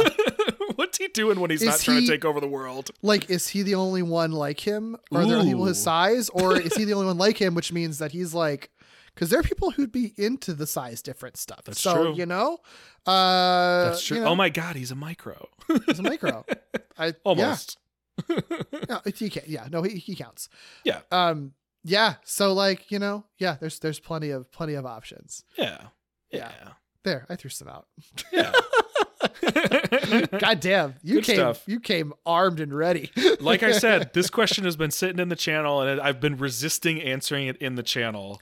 yeah. Um, because and maybe I'll answer more as I think of them, Zarth, because this question is very exciting to me. It's only when you asked it that I realized just how much over the course of five years we have talked about what could be an enormous Spider-Man animated fanfic canon. Uh, yeah. Uh huh. Yeah. Yeah. I've thought about trying to compile. If we had like, if we were a bigger podcast, we would have. You know how some podcasts have like wikis that Yeah. fans keep. Some Oh fan, God. obsessive fan, would have a wiki, have have a wiki page about all of, Our Doug's- headcanons and fanfics. especially Doug's fanfic ideas. that he'll never write. yeah, the the headcanons would be its own thing, uh, like separate, and then it there would be one specifically, or maybe it's a sub a subcategory on the headcanons, just of like Doug's unwritten fanfics. Yeah. Mhm. I love that. That's the dream. If someone ever did that, you'd be my favorite human on the planet. if that's that's the true mark of like real success is Right, like that you have a wiki. have a wiki yeah, you have a half wiki. populated wiki that's frustrating to look yeah at. and it doesn't it doesn't even need to yeah it doesn't even have to have much on there but just that it's created and has that one page on there is enough for me Oh man, it's so good. Zarth also asked I think this is going to be a, a quicker answer, probably. Uh, Zarth also uh, said, "May I recommend checking out Transformers Prime? Mm. It's got continuity, goes surprisingly hard, and has undeniably thirsty robots. I've definitely never seen it. Me neither. Um, it's from 2010, so I, I mean that was way too late for me to be watching, to be watching um like Transformers cartoons probably. Um, so I don't think I've even crossed paths with it or know it existed. But sure, I'll take your word for it. There are a lot of Transformers cartoons that I've heard are really good that I've never seen because I haven't seen the majority of them really outside of like you know the original and Beast Wars pretty much. I um, haven't even seen the original. Beast Wars is truly my only exposure to Yeah. Transformers cartoons. I've seen a lot I of the know original. a, like very Yeah. maybe surprisingly I don't know little about Transformers. I've seen a lot of the original. I've seen Beast Wars. I've seen Beast Machines, and I've seen there's one that came out not long after Beast Machines. I think that was just a Hmm. traditional Transformers show, but I don't remember what it was called. Um, Okay. But I watched some of that and I thought it was fine, but I don't remember being super into it. Um, Transformers has never been a huge fandom for me. Um, Yeah. I- other than Beast Wars, I love Beast Wars to death. But And for no reason other than it's just missed me. Like I just have Yeah. never I, Yeah. I I feel like it could go either way. I feel like I could potentially get very into it or I Mhm. could just never really vibe with it. This is good to know though, Zarth, because if I ever do decide to check it out, it sounds like sounds like you know us relatively well. So this Yeah. sounds like maybe where I'd start. This is the one, yeah, that this is the one to go to. Sure, I think so because there's plenty of series that are I know they're all in their own continuity, and you like Yeah. cars a lot, so you know it's right up your alley. yep. Yep. Yeah, where's the wait, where is the they have to have at some point made Pixar Cars Transformers, if not officially, some sort of like Pixar cars that transform into a robot, right? like the toys of them, They must have. Probably something like that. It has to I'm have sure happened. there's some. I mean, I mean, Transformers Oh. doesn't have a trademark on transformations, so No, they don't. So it doesn't have to be like official Transformers or Yeah. whatever. Um, I just thought of another collectible. I know this is jumping back. I thought of a collectible that I really, really want. There, have you seen the Pixar like Megazord thing? Have you seen this? no, It's like a Megazord, like a robot Megazord made up of various Pixar characters that are also little robots. It's amazing. It might all Huh. I, I might all be Toy Story. I'm not sure. I don't remember. But That's it is cool. it is like a Pixar Megazord. It's so fucking cool. That reminds me of like the um. There's a uh, there's a basically like a Megazord of the like I forget what the guy's name is, but the guy who does who did all the, who does all, like all the Shin things, so all of his things, Oh, his yeah. main things. So it was it was a combination of Evangelion, Shin Godzilla, Oh Shin Uh, Shin uh, Ultraman, Shin Kamen Rider. Um, is that it? That might I think be it's it. four. I think it's four. I right think it's now. those and all of that combining to a robot, and it's so stupid. Like Godzilla's head is in the center of the chest. Like it's so ridiculous, but it's like also like kind of cool and hilarious. The- honestly, that should be more. That that should be a more common. I, I Yeah. is. I would love to see it for so many things. Yeah, combine just random shit. It's funny Yeah. and fun. Why yeah. not? Give me a fucking Shrek Megazord. Like hell yeah. You know, what I mean? like probably exists. yeah, like it'd be amazing, you know? Yeah. So. um, Steamboat Cooper at House Redmayne on Twitter asked if you could make a crossover event with any Spider-Man and something else, what would you cross over with, and which Spider-Man would you pick? Ah, fuck, I meant to think about this, and I I totally know this is like the one question I didn't really yeah. prepare a solid thing for. I mean, like the first things I thought of are all the things that we sort of talk about, but like I actually don't really want to see Spider-Man and Godzilla crossover. I don't think No, it would be that. a good match. No, and then they've Spider-Man and stuff like that already. Right. so- And Spider-Man and Power Rangers I don't think is really a great match unless you did the Toei one with not Power Rangers but actual Okay. Sentai. Yeah, here's the yeah, here's the caveat. I think I mean, first of all, Godzilla literally it was in like Marvel Comics at one point, like officially. Right. So technically, Spider-Man and Godzilla have met. So it, I, that's off the table anyway. But to- Toei Spider-Man, I think if you make that the thing, Toei Spider-Man crossing over with Godzilla, Toei Spider-Man crossing over with Power Rangers, um, both of those like A plus. Like I, I honestly kind of think that, and I'm sure it's it's it's a crazy licensing thing between Right. Marvel and Toei, but I feel like the Toei Spider-Man is a great would be a great thing to utilize. Um because I think that you could utilize that character in so many fun, cool ways that I think I don't think he's as niche as he used to be, and I Mhm. but I think that he's a character that could also become more popular the more that he's used, especially if he ends up in the next Spider Verse movie. Dude. Um, I think it would be so easy for people to be sold on how fucking cool this guy is. It's a Japanese Spider-Man with a giant robot. Like Yeah. you can't go wrong with that. And I think that the that's so much the emissary of hell. the emissary of hell, and that's so much more compelling. I think for people who. Even if they never fucking watch an episode of the show, they don't give a shit about Tokusatsu. Mhm. Enough people think that that aesthetic is so weird and cool that I think that they would people who might not be interested in a Spider-Man whatever would think that that's cool and be interested in that. So, um, you know, if you're gonna do these these like ridiculous mashups and stuff, like I think that's the character you have to Yeah. go with, because it's such a different flavor than just here's a superhero teaming up with another superhero. Here's Spider-Man, Ninja Turtles, or whatever. I don't give a shit. But here's Yeah. Spider-Man with a giant robot fighting big monsters. Sure, yeah. hell yeah. Yeah.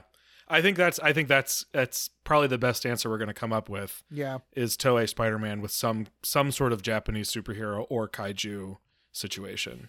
I, I it would be really interesting to see them try to do to incorporate Spider-Man into some sort of Kamen Rider story or like there's definitely a way you could do it. Mm-hmm. And I think it would be really fun. I mean, Kamen Riders, many of them are just bugmen, you know what I mean? Yeah, bugs and Um, bugs. I So you that. could you could play it for all sorts of a comedy if you wanted to, but um yeah, yeah, I think that now that's at the top of my list. I think yeah. I think that's even if it was only in comic form, I would I would be here for it. Absolutely. Yeah, I think that'd be a cool comic. Um, the only other thought that I was thinking of, it's not a complete thought, but like Jessica Drew from Spider Woman in some kind of like workplace, like like workplace sitcom at, at, a, at a newspaper. Yeah, yeah, Like I actually think like a live action Spider Woman show, maybe even in the vein of like She Hulk or something. Um, that's like kind of like you know sort of self aware or whatever. Where it's Jessica Drew, especially that Jessica Drew from the cartoon, not so much from the comics, but Yeah, yeah. that cartoon Jessica Drew Yeah. trying to work at what was the magazine called, the Daily Justice or Just Justice Magazine. Justice Magazine. Yeah. Working at Justice Magazine and making it a workplace sitcom, so you have your like, you know, you have in, instead of it just being like, you know, Jessica and Jeff going to places, you know, and battling, you know, alligators or whatever. Yeah. It's like like she's dealing with you know I mean she's dealing with annoying bullshit while also trying to be a superhero like Yeah. off screen. Okay, here's my question for you then. Say the Spider Woman workplace sitcom at Justice Magazine happens in the 90s. Who hmm. is the, you know, network, you know, network show hmm. that a character crosses over into Spider Woman's show and who is it? I mean, it depends on the network that she's on. Is the thing. I mean, you can choose, you know. Yeah. Just the idea of that happening. Hmm. Um, what was happening in the '90s? What kind of work was? Who worked at? Who worked in the media in some capacity in the '90s in a sitcom? So Anybody? I don't know. I think Murphy Brown probably was in the Mm. 90s at some point, right? Or was that? Oh 80s? no, I'll give you. Did that hit the nineties? um, it had to have hit the nineties. I don't remember. uh, Probably maybe early '90s. I don't remember how deep into the '90s that got. But I mean, Murphy Brown's a good one. um, But I think Frasier because he's a Frasier. he has a radio show, and he gets Okay, inter- he yeah. gets interviewed for Justice Magazine for, for his radio show or something. Um, Okay. yeah. I would like to hear Frasier commentating. I would love to hear Frasier commenting on like Spider Woman antics. I Oh my be really God. funny. Well, I mean, it honestly like I feel like that would be one of those crossovers that isn't just a guest spot on one show. It would feel like both shows because. I feel like you would get the segment of Frasier like talking about or in some way intersecting with the idea of Spider-Man first on his Yeah. call-in radio show, you know? And that like before he actually meets her cuz I'm sure he would feel some type of way about her. Yeah. Um, one, I just learned that David Spade and I have the same birthday, which is news, news me. to me.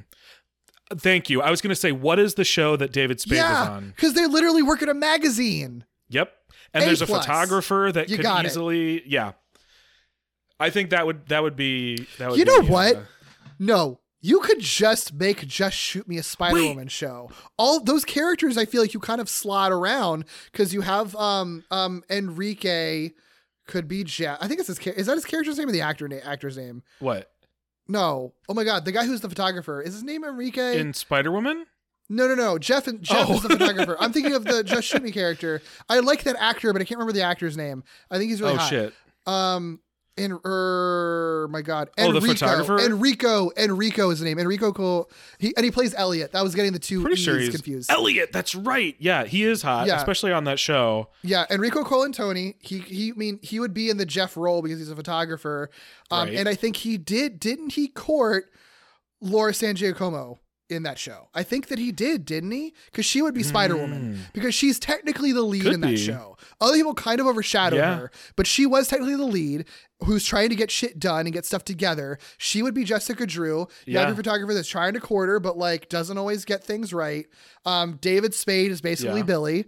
Um, and, and and other characters are just you know we could fill it in as, like Wendy Malick. I Fill don't know out who the Justice she is, Magazine, yeah. she'd fill out Justice Magazine because it's only those three that are there in the show. Oh, that's right. Brian Posehn was in that. That's Posen? right. Posehn? Pos- I don't it's- actually know how to say his uh, name. Po- uh, Posehn, I believe. Gotcha. Rebecca Romijn. Shit. Yes, that show was just a bunch of hot people. Mhm. Um, this is not as uh, I don't have a fully fleshed out thought. I'm just realizing how many shows in the '90s had something to do with a magazine. Because Yeah. in Living Single, did you? I can't remember if you watched Living Single or don't really with Queen Latifah and Kim Cole. Okay, um, Queen Latifah is the editor at Flava magazine. That's another like it's not a workplace comedy, but there are workplace comedy segments when she is at work. Um, trying to run the magazine. So, damn, there are a lot of options. Actually, I didn't realize Yeah. how many options there were when I said '90s. It just Yeah. felt right, you know.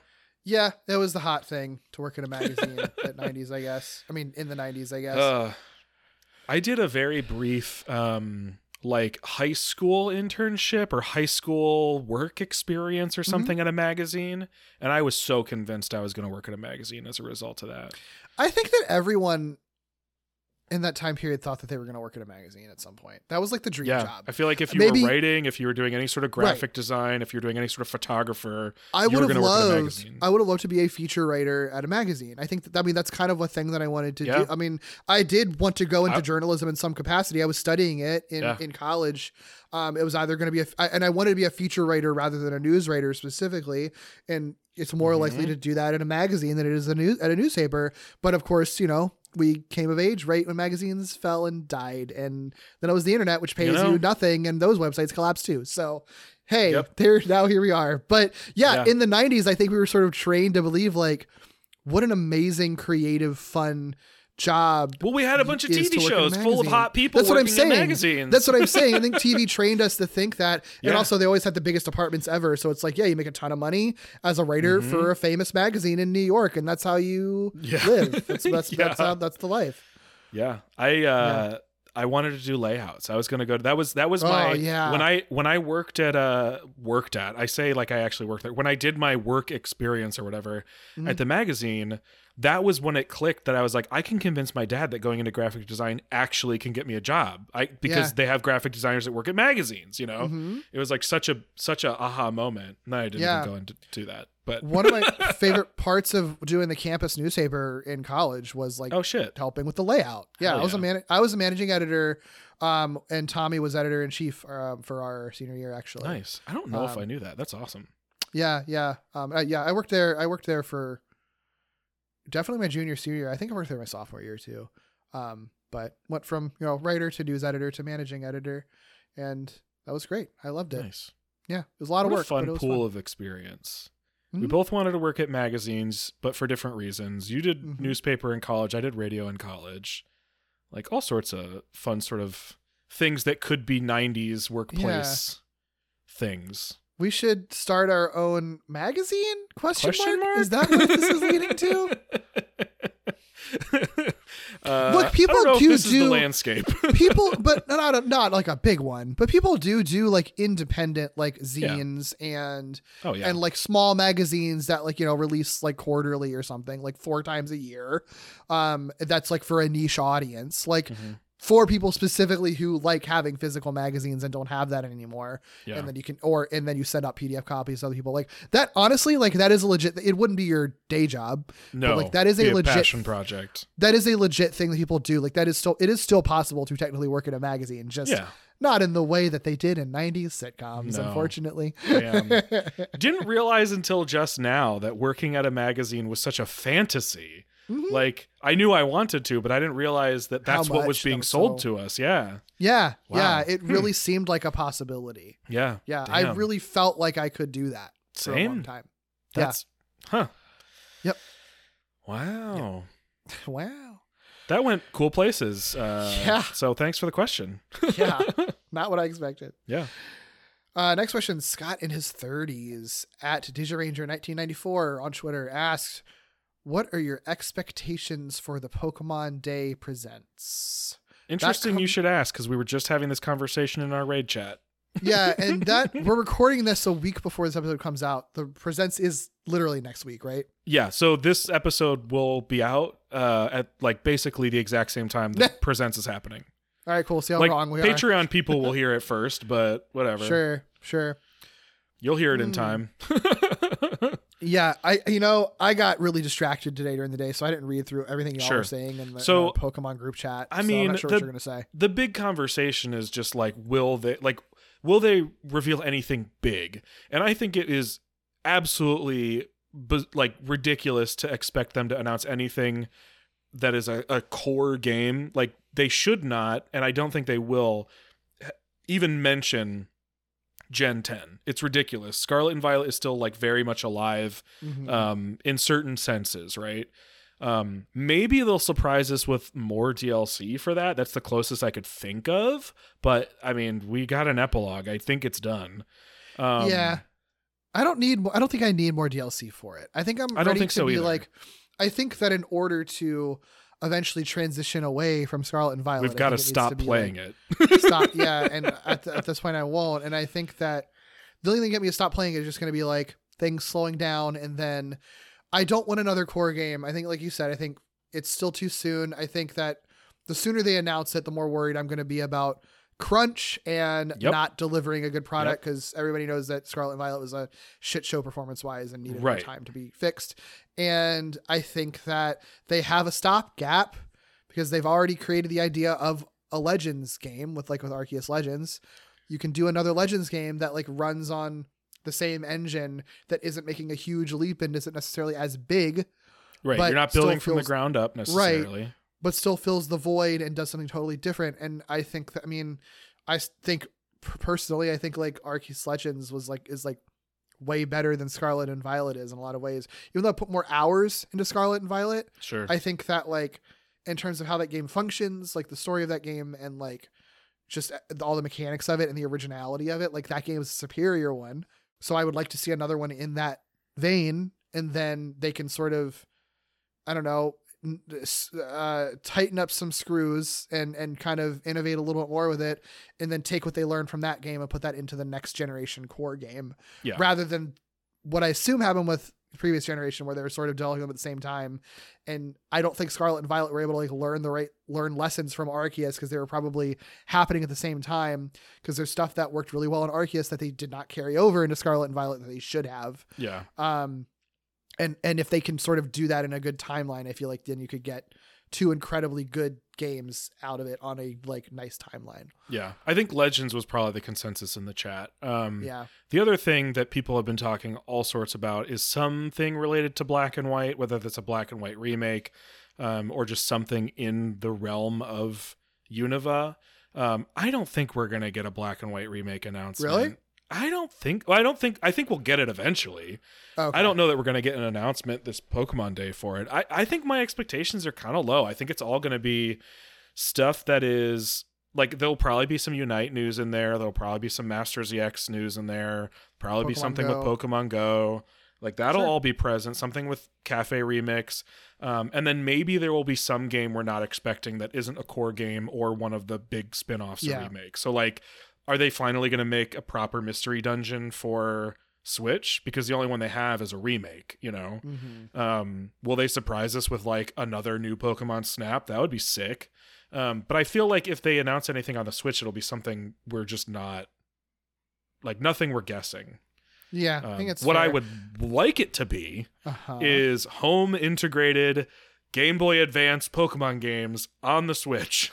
I will pay stupid amounts of money for Um, it if you give us home integrated Game Boy Advance games. I just want to play Emerald on my Switch and transfer my Pokemon into home.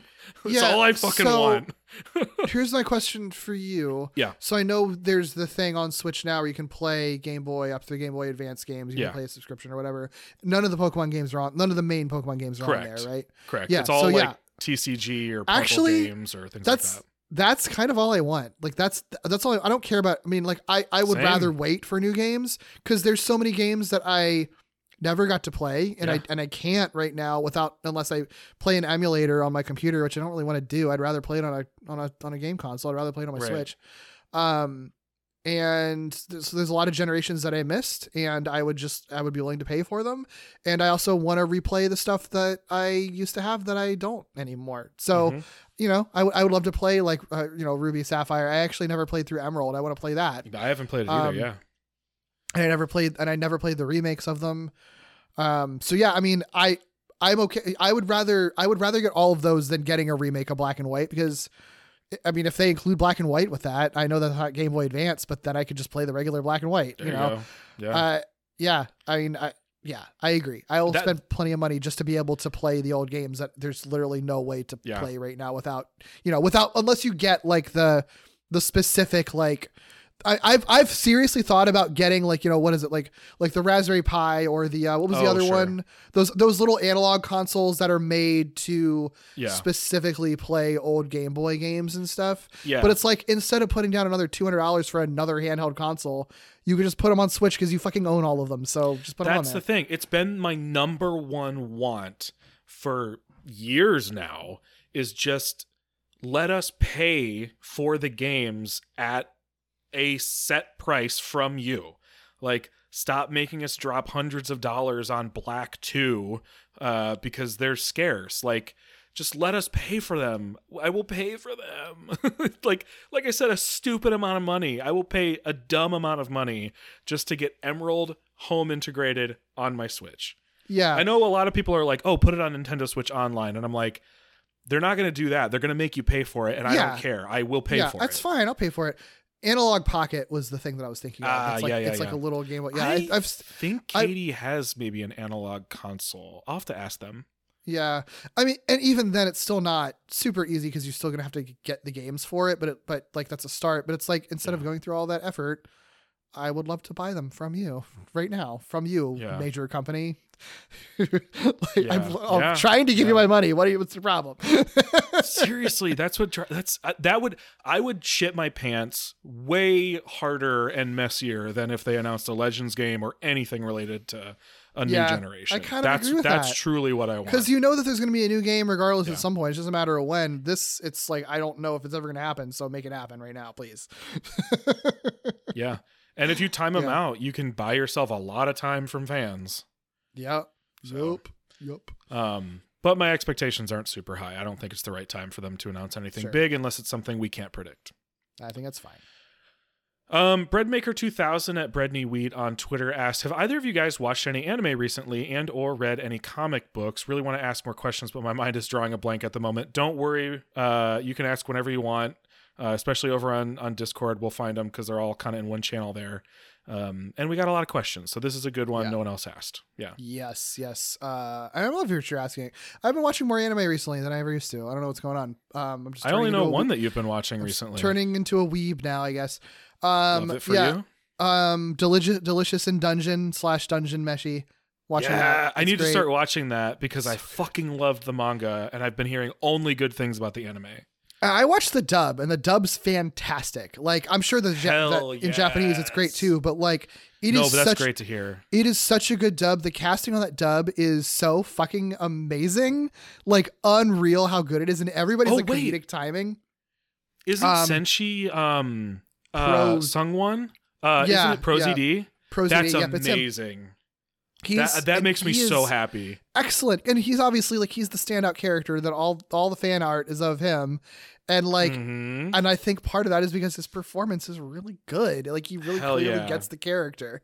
Um, Yeah. it's it's so fucking good. It's so so good and so charming and so delightful and just like a, it's like a it's like a, it's so low stakes. You know, like it's just. I mean, it's not. There is there's. yeah. I mean. You know, but it is at the same. But it's like it's light. It's like lighthearted with it, and it, it like kind of. I love the. uh yeah. the creative perspective on Dungeons and Dragons. Like the like I love the idea that like kobolds are like dog people and orcs are like pig people.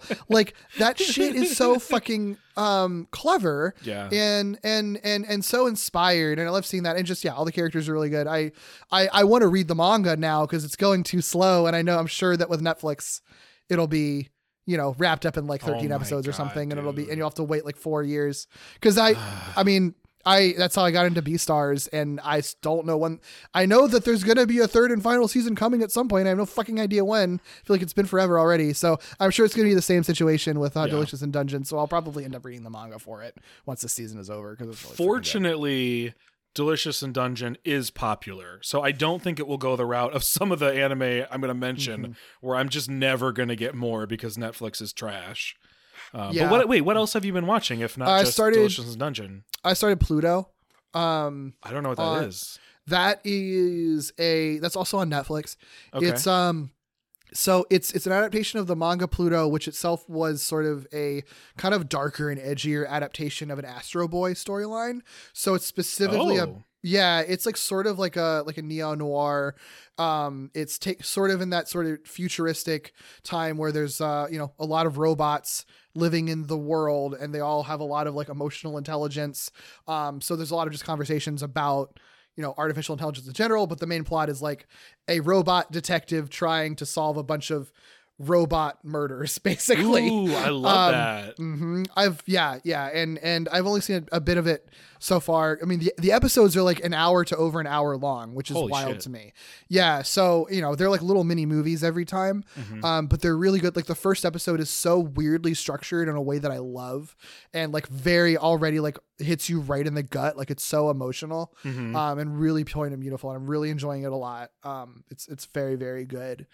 Um, and I'm watching. I mean, I know this is an anime, but like anime adjacent, I've been watching quite a bit of like just random Toku stuff recently. Mm. Um, I think I said earlier. I was, I've been watching through Kakuranger. I started Liveman, and, and I really like that. Ooh. Um, I watched all of the, this is this has been a, a little while ago now, but I I I did watch I watched all of the uh, the three Kamen Rider movies that occurred during like the period when they weren't making the Kamen Rider show in the Yeah. 90s. Yeah. Like the the the Kamen Rider Shin, not the 2016 one, but Kamen Rider Yeah. Shin, uh, ZO and J. Um, and they were really really fun. I love like that level of 90s like effects, and they're all like kind of gritty and a little gory. All of those movies okay. because they're a little darker. The first one I didn't love, but it's basically like Kamen Rider. What if Kamen Rider was basically a bug werewolf? Essentially, it's really fucked up and gory. I didn't love it because I think it was like a little bit too dark and edgy, but I appreciated it for what it was doing.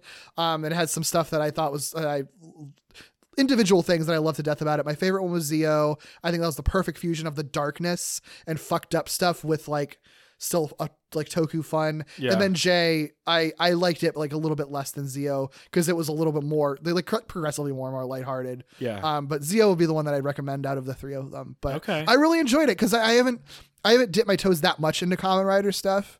I- Um, I but think every you- time I would, I know, but every time I watch any Kamen Rider anything, I am really into it. No. And I've seen bits of the original. I've seen I have seen like the first episode of Amazon, and I've seen like a couple of things here and there. So Yeah, well, I wasn't just going to say I think you would be into it. I think you have you have expertly found exactly which like era and and Mhm. series and pieces of Kamen Rider you would be into because I don't Yeah. know that you would be into what Kamen Rider's doing right now. Like Sure. I they've kind of lost me and I like the more modern stuff, you know what I mean? I watched Um, um, I watched the first because I I also because I you know I plug like the Tokusatsu Thursdays thing so Yeah. I watch a lot of random things to sort of expand my because Chris has seen different thing because I do it with him if you don't Yeah. know um and he's seen some different stuff than I have like he's seen more Ultraman than I have Mm. um but even still. I try to spread out as much as I can. I'm this is my opportunity to just watch random shit and then it's like Yeah. if this really hooks me, I'll watch all of it. If not, I can say I've seen enough of it to justify putting it on the show. Um so I've expanded so all that to say I, I have watched I watched like the first episode of um Den-O. Is it Den-O? Is the train Yeah. one? Den-O's I watched the like the first one. episode of that and I'm like, this is wild and I do appreciate this. I don't know that it's my vibe, but I, I- think that it's so fucking weird and fun that I do appreciate it. That one's But, so like, high on my list to watch. I haven't Yeah, gone it is backwards really from fun. Double, but I want to because I think I, I would still enjoy the vibe Yeah. going back at least a few years or so. I want to watch more of it, but it's also I think I will watch more of it out of fascination for it rather than it being like this is my shit in the Yeah. way that some of like the 90s and even like 70s Kamen Rider is for me. So yeah. Yeah, yeah, That's exciting. yeah. Sorry That's for uh, completely uh taking over that question. No, but- that's great. That's great. Uh, I didn't know you were watching a bunch of that stuff, so that I'm glad. I'm glad you you answered a bunch there. Um, I like I said, I I've been meaning to watch Delicious in Dungeon. I just haven't started it yet. I'm working my way through Mashle, um, and I just need to finish it. Like I, I'm watching it because a friend recommended it, and I really like it, but I just I keep this is terrible. I watch it at night when I'm like trying to go to bed. I'm like, oh, I can sneak an episode in, but then I mm-hmm. keep fucking falling asleep like a dumbass. So I just keep rewatching the same fucking episode over and over. Oh, God, and I need to just during the day just like binge the rest of the season because it's really fun and funny. It's really like silly. It's kind of like a spoof on your sort of like magical school for wizards type of vibe. Um, but it's like this one guy who doesn't use magic at all. He's just incredibly strong and fast.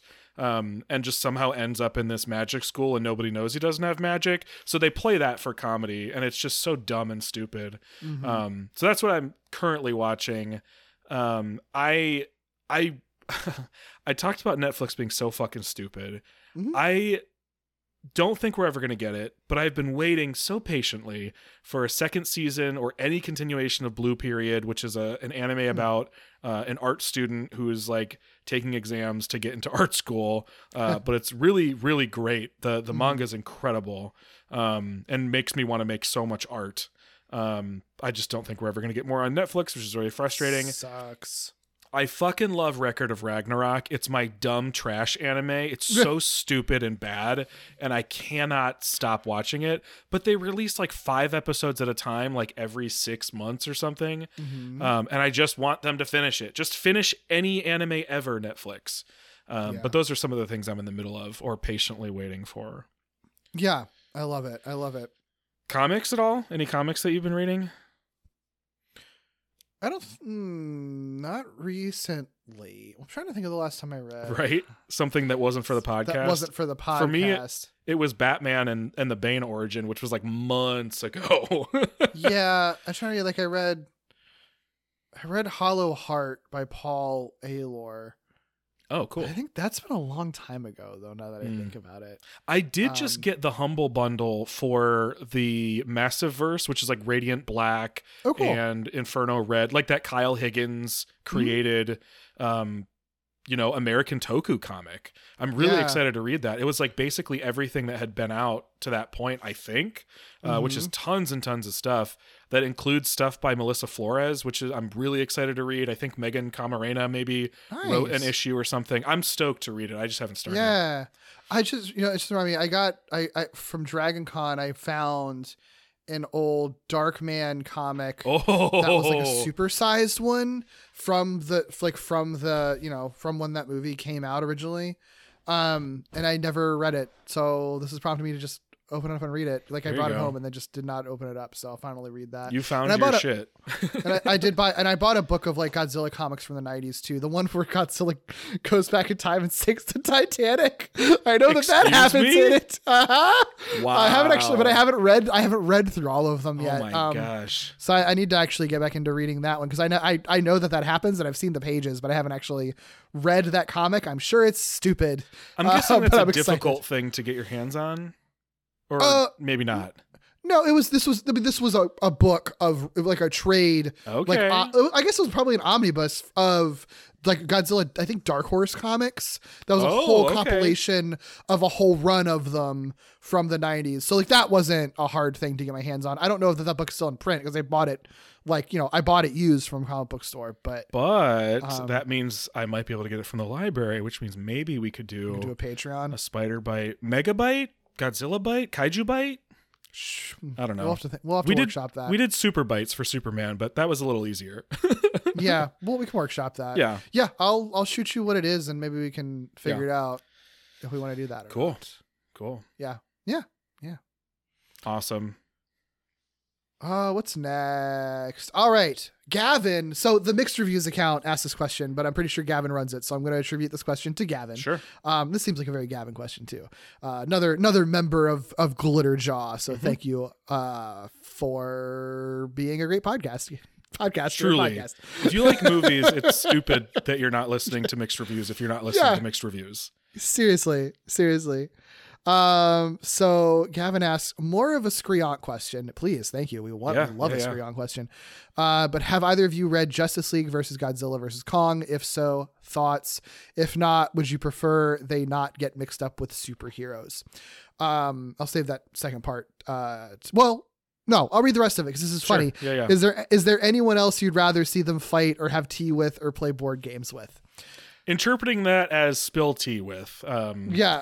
Um so, uh, I have not read that that comic. I don't I don't think I heard very good things about it, but also Oh, the f- fandoms are annoying. So that's True. probably what I'm hearing it from. I know people were complaining about like, oh, I think Godzilla kills Superman in it or something dumb. Uh, so I don't know.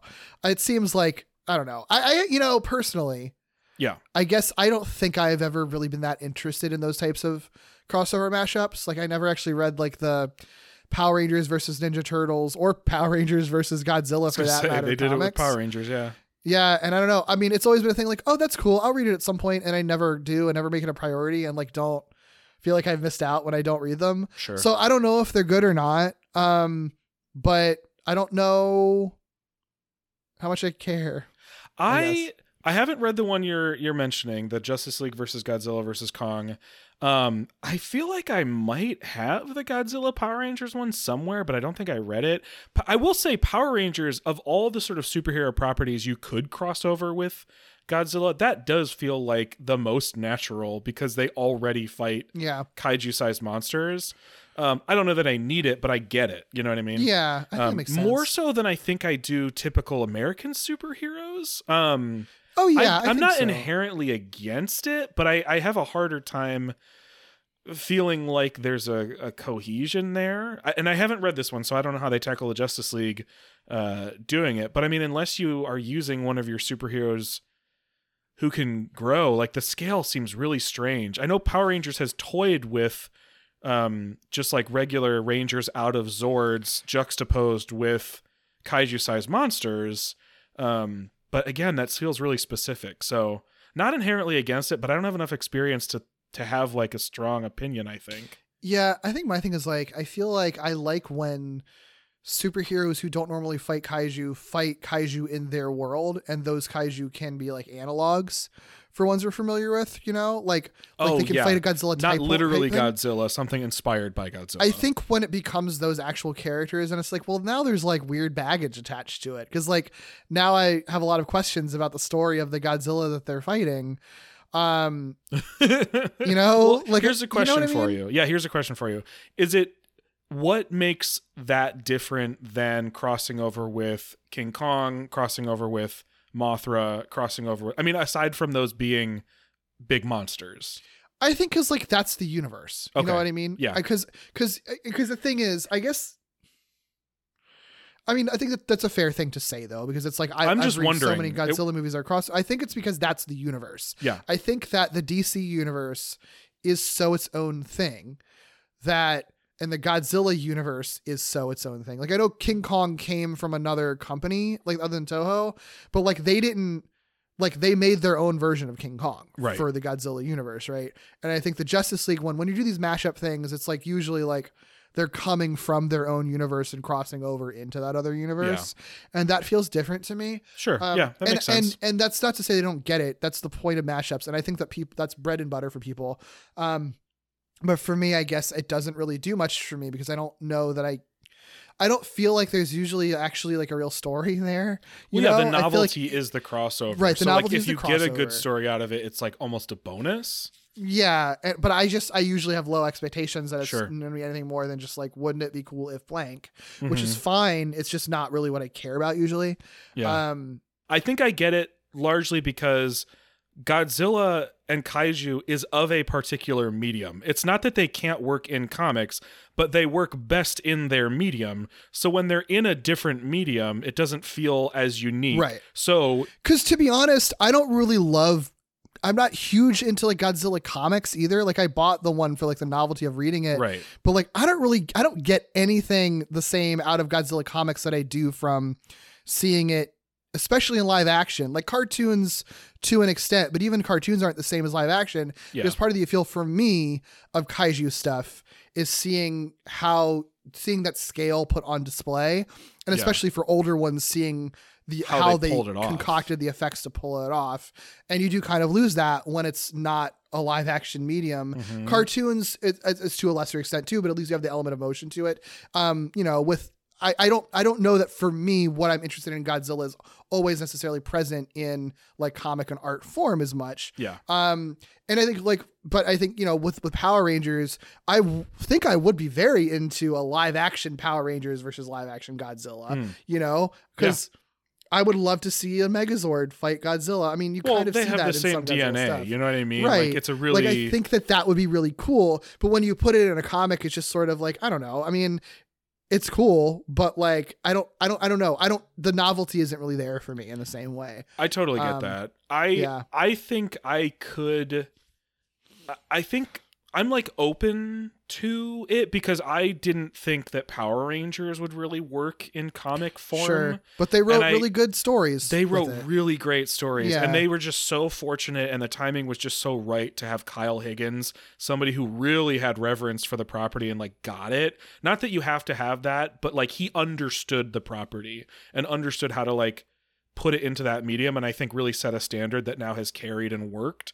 I just, you know, I, that really feels like a magical moment that Yeah. he specifically was the one to kick off that universe and i just feel like 99 out of 100 times it goes wrong instead and i feel Yeah. like maybe I, I have no experience with godzilla but i just wonder if if the challenge is as big as that was for kyle higgins to make it work Yeah, yeah. know. So and and and like I said, I haven't read any of these, so I could be way wrong. And Yeah. the stories in them are really good, and I would love them. It's just I think I I I've I've read enough that I wasn't really into. Sure. Usually because the the the writing maybe does isn't enough to win me over. That I has I've never felt tempted to try them out. I don't know. I feel like I'm really ne- like negative on i don't like think you are these types of like comic mashup things. It's just never really been a thing that I, that's appealing to i me. feel I like guess. i feel like if you can't acknowledge that comic mashups are kind of gimmicky neutral tone like Mm-hmm. Yeah. kind of gimmicky or like uh sort of a uh, a special thing outside of the the standard medium or standard Mm-hmm. storytelling thing, I think you're kind of kidding yourself. Like it is it is a novelty thing, which doesn't make it bad, but that is what it is. That that the appeal of those things is getting to see Superman and Spider-Man Right. in the same comic. It's not because you're never going to see that. You're very. Right. It's very unlikely that we'll ever see that in in another in any other medium Right. in our in our lifetime. most Yeah. of those stories are i imagine born they're not born out of somebody waking up and having this incredible inspiration for a story that can only be told with these crossover superheroes like no way they are almost certainly almost all of the time conceived as what if these two characters met what if batman Yeah. met iron man you know what i mean and that Yeah. doesn't make them bad but i think it makes it a very specific thing that i think is easy to either be in on or out of you know yeah, yeah, so I get Yeah. it. I, I don't think you're being negative. I think it's just a very specific subset of comic storytelling that doesn't work for a lot of people, I'm sure. All of that said, though, to the end of Gavin's question, I know he's saying that kind of jokingly, but like, who else would you rather see them fight or have tea with or board games with? Yeah. I think that like, I also think that part of the thing is that like in these comics, it's always about these characters like fighting each other. Mhm. Um, I would like to see a comic. I mean, this would be a weird spin. Like, I don't know if if Godzilla had tea with Superman, it would probably be a really cartoony, silly comic. But I think that they'll be really fun and funny and weird. And I could, you know, like Yeah. I don't know, like I could see something like that could be really cute. Yeah. Like I do actually like like if you're gonna put these put these characters together in a different medium, um, then you can and, like really go full bore and doing weird stuff with them. You know, you're not going to see Godzilla being like cute and having tea in a Godzilla movie. You could see it in a comic. you know, Yeah, like true. have that with with other cute characters. It I is think that's really fun. Your space and opportunity to do unexpected things. Yeah. Yeah, yeah, yeah. I kind of Hmm. love that. Yeah. I, I I don't know if I have too much more to add with the specifics of like Godzilla and Kong and superheroes, but I, I I couldn't stop thinking think when I was thinking about this question, I couldn't get out of my head the idea of like the Incredibles tackling a kaiju, not specific Mm. Godzilla or whatever, but I just was like, it would be really cool actually if that was something that they they did. I feel like Yeah. as far as superheroes go, clashing with a giant monster, Yeah, I feel like the Incredibles world and the Incredibles would actually be kind of perfect for that. A Brad Bird directed just like little Kaiju mini movie? story. Well, yeah, actually, a Brad Bird directed kaiju movie. I mean, that's kind of the Iron Giant, really. Like, okay, yeah. you know, yeah, I guess But- that's true. Well, then we know he's you know. he could do it. But that's what I'm saying. A Brad Yeah. Bird directed kaiju movie that has like kind of the heart of the Iron Giant, but that has the Incredibles in it. I think actually would be really killer. I honestly like that seems sick as fuck. I feel like that would have worked a lot. I, and I I am probably an Incredibles 2 apologist by some people's standards, but like it probably would have been more appealing to me than what Incredibles 2 actually was and I like that movie just fine. You know what I mean? don't- Yeah, I don't remember Incredibles 2. I don't remember what Incredibles 2 happens is in just basically like She rides a motorcycle. She rides a motorcycle, but who was the villain of that movie? Um it was like the Oh, brother the sister hypno- combo hypnotizing people. Hyp- That's yeah. No, they should have had a kaiju. That would have Yeah. made that movie so much better. Yeah. Instead of the boat coming in, you know, you have your kaiju coming in, whatever. Instead of the boat, I don't even see. I how did I, I? I remember liking. I liked that movie when I watched Yeah. it. I don't. I don't even know what you're talking about. I don't remember. Oh wait, no. The they were trying like, to stop a boat from hitting. moment was stopping the boat from boat. crashing into the city. God, was I just really like tired when I watched Look, that movie or I- something? no, I don't think it's a particularly memorable movie for most people, especially because the first one is so good. yeah, because I remember so like so, iconic in every so many ways. of the first movie. Exactly, exactly. Um, so I, I, I, I don't think you're committing any crimes here, not remembering Cool. the beats of Incredibles two. I think that's for the weirdos like me who could Which probably also also, tell you the beats of Monsters University. You know what I mean? yeah. It also should have been called The Incredibles too, as Oh well. Not fucking fuck. Okay, can't relitigate. yeah. Thank you, Gavin. Again, thank you Great for question. being a wonderful member of the Glitterjaw. Oh, Collective. yes, You absolutely. are fantastic. Yes, yes, yes. Um, I think all of our remaining questions here are from Bo. um, and Bo kicks this off with uh, something very lovely. He says, "Hey guys, congrats on 5 years of amazing content. Though I've been taking breaks on and off, I've been listening since episode 3 and have enjoyed every minute of every episode. Y'all have a lifetime supporter over here and make me want to listen to all of your glit- or all of your podcasts on Glitterjaw.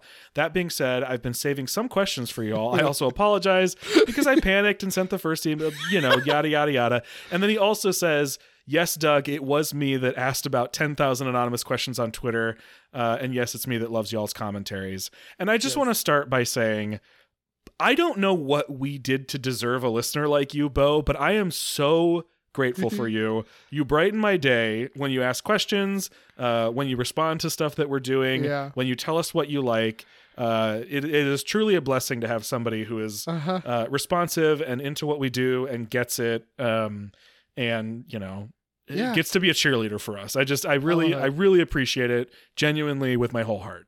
Yeah, yeah, yeah. Uh, he's. I mean, and it's true. He's been he's been a pa- an active patron Yeah, for as long as I can remember. truly. so it's And, like, like- literally right and and and honestly kind of for a while as almost like a like uh, effectively anonymous patron like we didn't really know much about you bo until pretty recently yeah, um but you were yeah you're right you were always there so i i really Yeah. appreciate it um yeah. so thank you so much Ridiculous journey. yeah So cool. Yeah. All the ups and downs. truly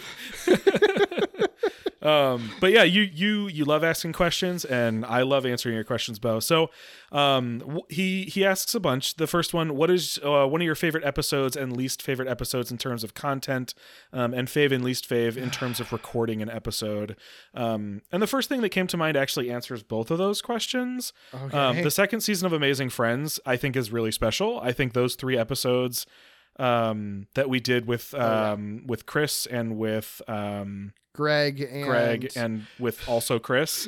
Um, I always want to call him Professor Wolvie. I know, right? I can't not separate Um, that name from my head. right. But the ones that we did with Chris, Greg, and Chris, like, I really think those are maybe, if not definitely, the best three consecutive episodes of the show we've ever released. They're also very popular, I think, which speaks to Mm-hmm. how good they are. Um, It's also kind of a perfect little package of a season, three episodes. Mm-hmm. Um, thematically, it all works, which made it like a nice sort of three part conversation that kind of built on itself and it was just fun recording them like i think i think they're good episodes and i had a blast with all three of those guests It was fun coming right out of like the Glitterjaw announcement to then have like an episode with like three big all queers. Mm-hmm.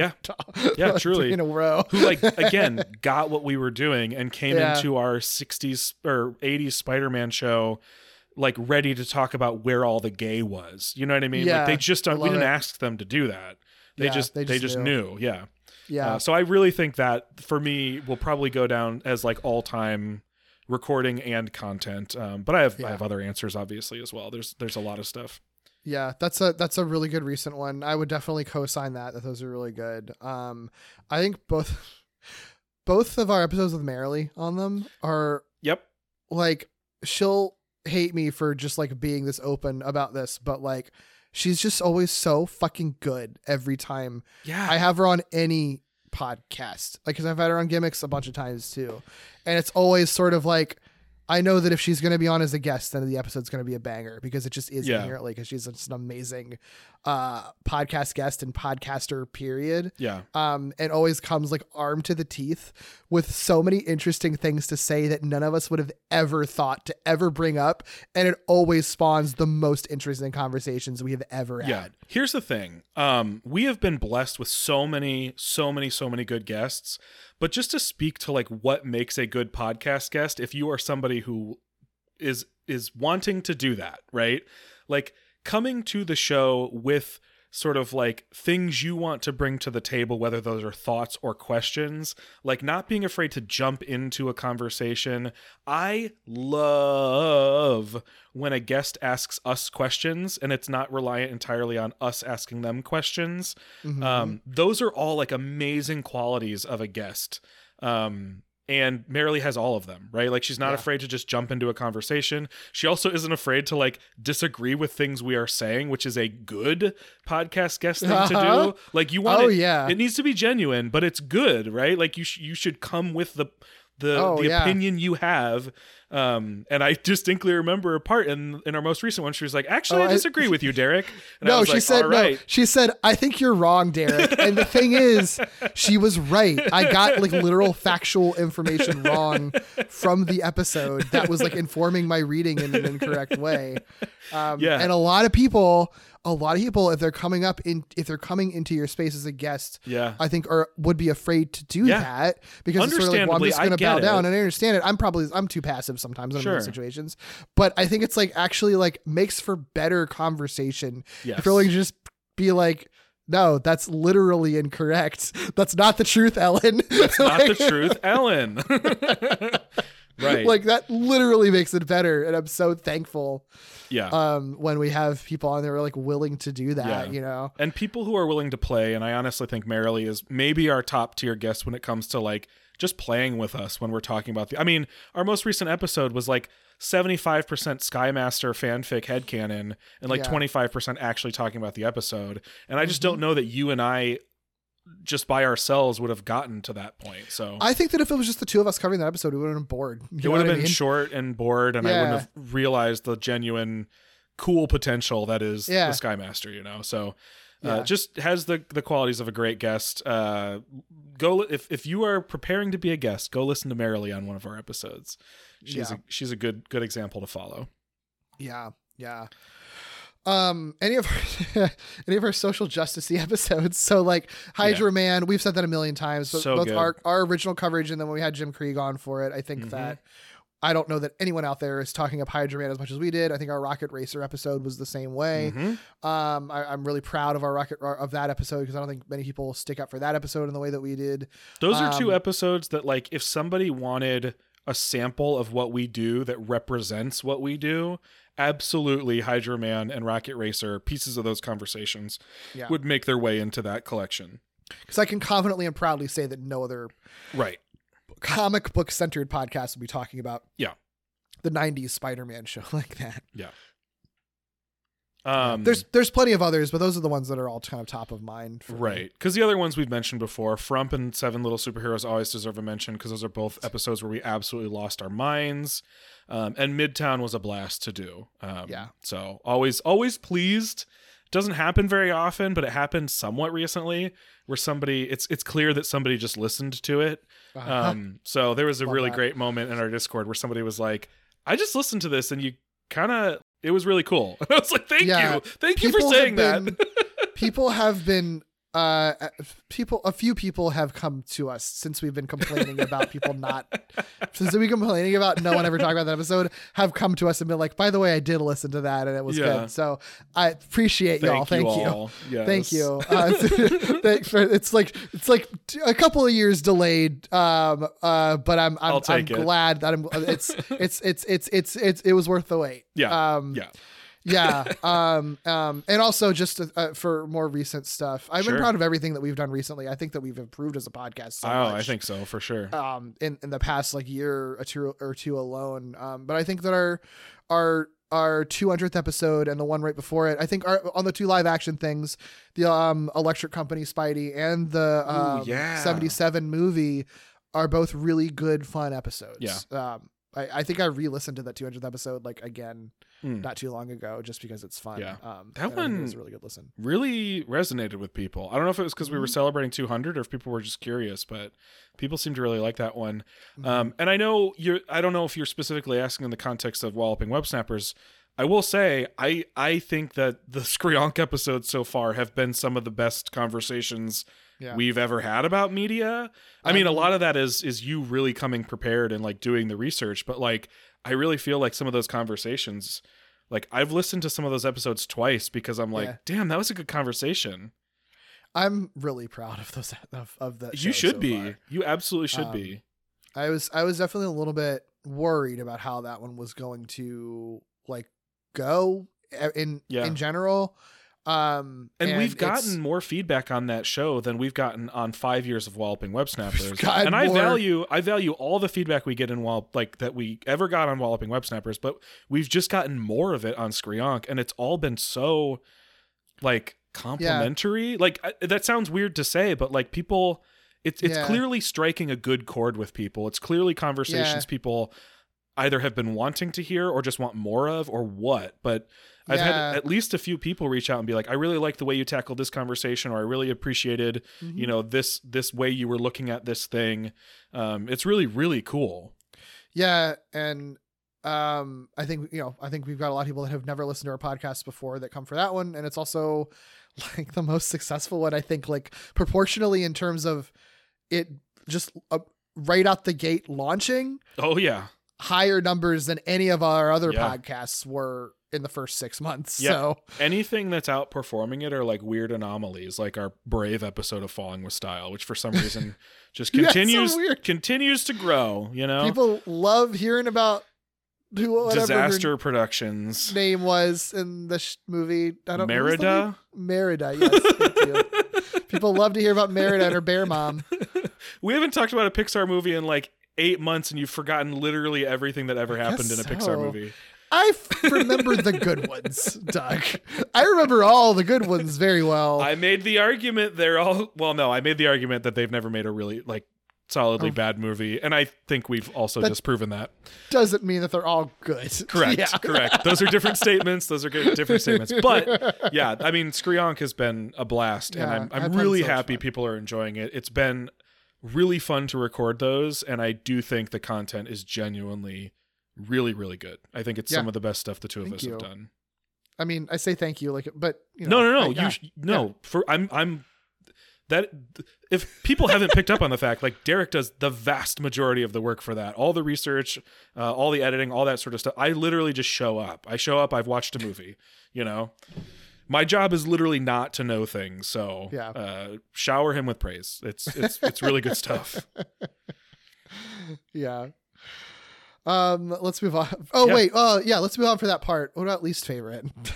Oh, um, That's really hard. That's really hard because well- I don't know. The least favorite episodes of our podcast for me are just when we watch a least favorite episode of a show. So Um, and least favorite doesn't mean horrifically bad because MTV was often really bad, but we had good conversations about I it. I love those episodes. My yeah. least favorite episodes, honestly, are probably some of the 1981 episodes where it's just sort of like this episode was nothing and it's not even fun to talk about. I think there's a 1981 episode that we recorded which is like 40 some minutes long, Yep. which we've never done before or since. It Yeah. just it just wasn't good and we didn't Mhm. want to talk about it, you know? So Yeah. That's that's I don't even I remember what so. episode. It was probably the one it was some sort of weird one of the Doctor, Doctor Doom Doom. ones. It was yeah. the second Doctor Doom one, I think. Yeah, it just wasn't bad. It wasn't fun to talk about, and we we genuinely just like wanted to get it over with. So that's probably think that's probably my answer. least favorite. If not, you know, I don't know if there are other ones, but that's the one that immediately comes to mind. Yeah. And like, there's I a part of me that's like, could we have done something more fun with it? I don't know, but we just weren't in the mood to. I guess. yeah, it's just a well, bad like, episode do of TV. Do you want to do do you want to take the time to like come up with a bit for Right. an episode that I don't even know how many people are would even like listen to that episode Yeah. anyway. You know, like Yeah. uh, it's yeah, it's not worth the time. Yeah. Yep. Yep. yeah, that's a good answer. That's a very good answer. Yeah um. He also Least- said. Oh, go ahead. L- Yeah, least favorite in terms of recording. Oh. episode. Oh. That's a specific- Interesting. that's a specific Yeah. um question because yeah, there are scenarios where the episode turns out turns out fine, but the recording scenario is really rough. I feel like we have Oh. had times. Oh, if yeah. we're talking like just like recording experiences in general, not necessarily Yeah. like an episode that wasn't fun to record, but there was one episode I made a really bad choice to try to just Uh-huh. like without interrupting the flow of the podcast. This was on my old computer, which I know I've referenced before was like a piece of shit, where I like Uh-huh. it would it would the Audacity, which I used to record, um would start like uh freezing and I was like, okay, I know that if I stop recording and start recording again, it will it will unfreeze itself. And so there was a recording. I, I think it was the Superman finale, Oh, unfortunately that's why that ended up so being long to come delayed and ended up having to piece back together was because I was like, this conversation's good. I don't want to stop the conversation over and over for this recording. And and so I made a terrible choice and was doing it while we were talking and ended up with pieces of the conversation I then had to put back together. I mean, that was on me, but it just it ended up being Yeah. like a stressful situation. Yeah. There, yeah. Uh, But that's yeah, like a technical sucks. difficulty, you know. But but that but uh, that's most of what we're dealing with Yeah. that makes things bad. Um, I mean, I think that I don't know that we've ever talked about this, but when we f- originally were recording, we would like put ourselves in like podcast tents. Oh my because we didn't yep. have mics because we were either we were like in bigger rooms and didn't have mics that were as good as these are and Yeah. they would echo and it sounded better when you had a closed in space and like I I only for the majority of our podcast life, including right now, I, my recording space just has to be a place in my living room. Mhm. Which, if you know anything about audio stuff, like being in a big room is not a good place to record a podcast unless you have a really, really good mic. Look at this Uh-huh. mic; it doesn't matter what size your room you're in. I could be Yeah. outside; it would sound fine. Um, but for the longest time, I didn't. I just had a fucking blue snowball mic, Yeah. and those things do not sound will pick up the room noise.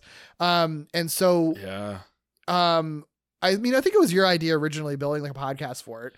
I, I feel. I mean, like I got it from I got- someone else, but yeah. Yeah, but it, and it, so it basically had like these like PVC pipes um that that built like the frame that I would cover in a bunch of blankets and towels and I did have some foam that I'll put inside of it so I'd have to build that every single time I'd be recording a podcast and taking it Mhm. down every single time um you know and that would be nights if we're recording for like 3 or 4 hours sometimes if we have really long double episodes and if it's during the summer Dude. um, I would be it would I mean I, I would turn off the AC because because it would pick up that sound. Mhm. So we would be and I think it was the same for you too. Yep. It was it was actually it's multiple things because AC would be off.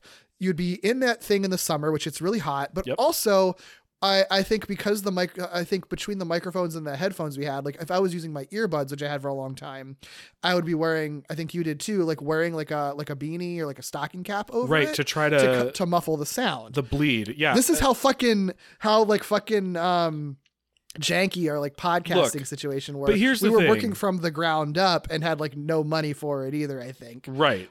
And I agree with you. I don't want to like fully cut off your thought. I agree with you. That is I, I never would have thought of that, but that is Yeah. where it was like but it would be like miser by the end of the night we would both be sweating oh my god. it would be miserable i would usually have a headache by the end of it because Yep. it be dehydrated and and and and that would be during times i mean and it, when it was early enough i would be like really anxious a lot of times still took me a long time to get over just like podcast anxiety in general Sure. so i would usually have like a couple of shots or something beforehand um, which is also doesn't help if you're getting hot but then you couldn't like have coffee if you need to get caffeinated Yeah. because it's you know because uh, unless you- also gonna make you hotter. Yeah, so like it was all about so there's a lot of episodes where like I'm glad we sound great, but I was probably like dying from a heat exhaustion while Yeah. we were recording it and felt like shit. Well, that's the thing. Like looking back on it, it's sort of like how the fuck did we do so many episodes like that? Yeah, I don't Um, know. But honestly, like I think you know to toot our own horns a little bit. Like we listened to we we were podcast listeners. You know before anything. Mm-hmm. Before we started podcasting, we were already listening to podcasts. We've continued to listen to podcasts. And like just to be really honest, you can tell when people aren't creating a recording like a better recording situation for themselves, right? So Yeah. we were just really committed to to using whatever resources we could to make the best sounding episode we at least had the capability to make. And I Mhm. honestly think some of our episodes that we did with our our our snowball mics in our little you know, cramped, hot, sweaty fortresses with beanies on in the summer, I Mm-hmm. think honestly sound better than than some professional podcasts I've listened to where Mm-hmm. they just are you know, something goes wrong or their guest doesn't give Yeah. a shit or whatever the case recording their is. recording their Zoom. Yeah. Yeah. So many COVID podcasts, people who are used to being in studios tried to record at home and like nobody knew what they were doing. Recording, they were talking about recording getting lost. They just recorded their Zooms with like Yeah. shitty mics. And I'm like, y'all, I've been doing this for years. Like, I- like I remember having conversations like that. Yeah. Y'all are getting paid like thousands of dollars to do this. Like, what are you doing? Right. And our shit sounds better than yours. And that's it just, I mean, no one should necessarily have to record the way that we did, but I am proud of how determined we were to figure out how to clean Yeah. up our our sound, you know? Yeah, it really was like you know it, the the like uh I don't know like getting your getting your hands dirty equivalent of podcasting. Mhm. You know, like Yeah. the thing that it's like you look back on and are yeah like you look back on and are proud of like kind of how far you you've come only because you worked so hard in the early days to like figure shit out with Yeah. extremely limited resources. Mhm. Yeah. Yeah. Yeah. That's a great answer, Derek. I never would have thought of like the conditions specifically, but that's that I- is absolutely the right answer.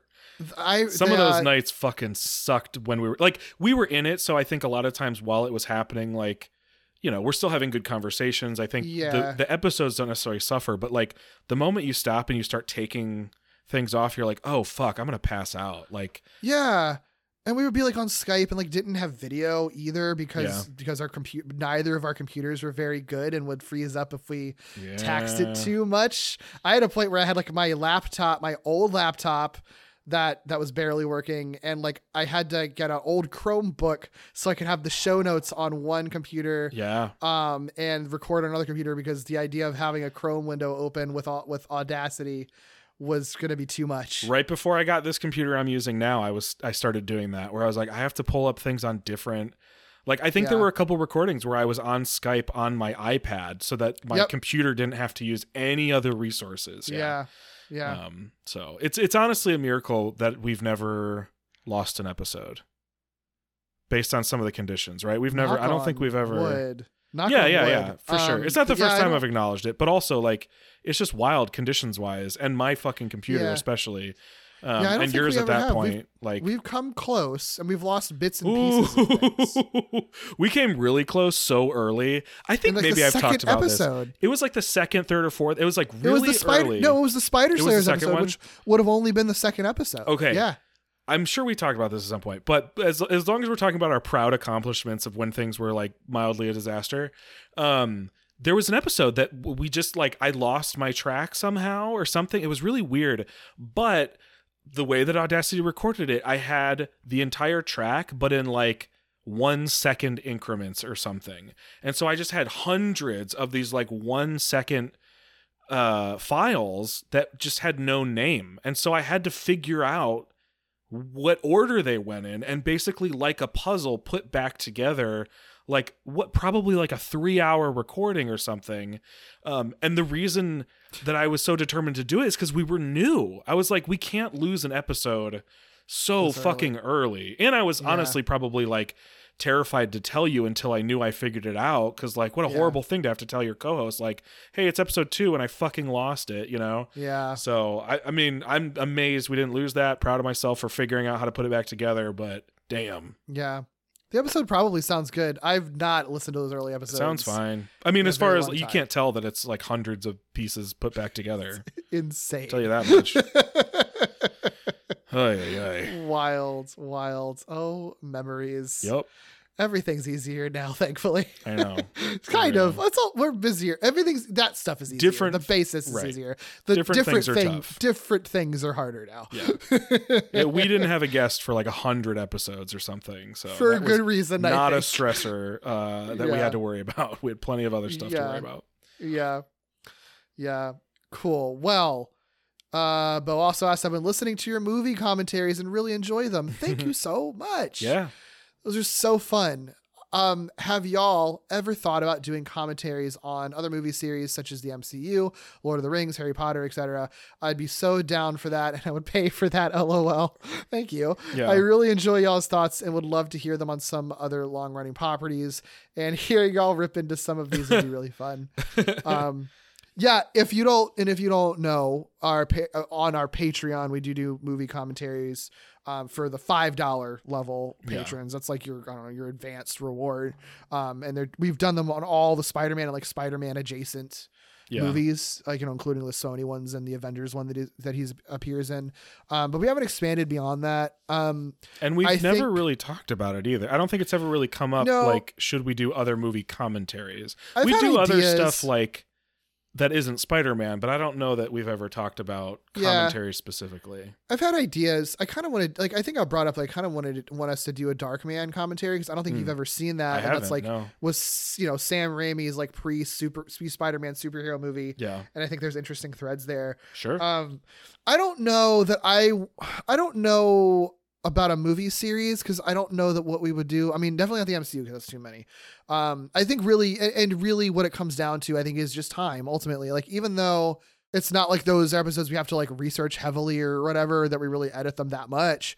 Um, we still have to sit down and watch a movie on. Those are still and- like three hour long recording sessions. yeah, and that can be time consuming and So I don't know that I I don't know personally that I would want to do another recurring one beyond, you know, just doing a, every time a Spider-Man movie comes out.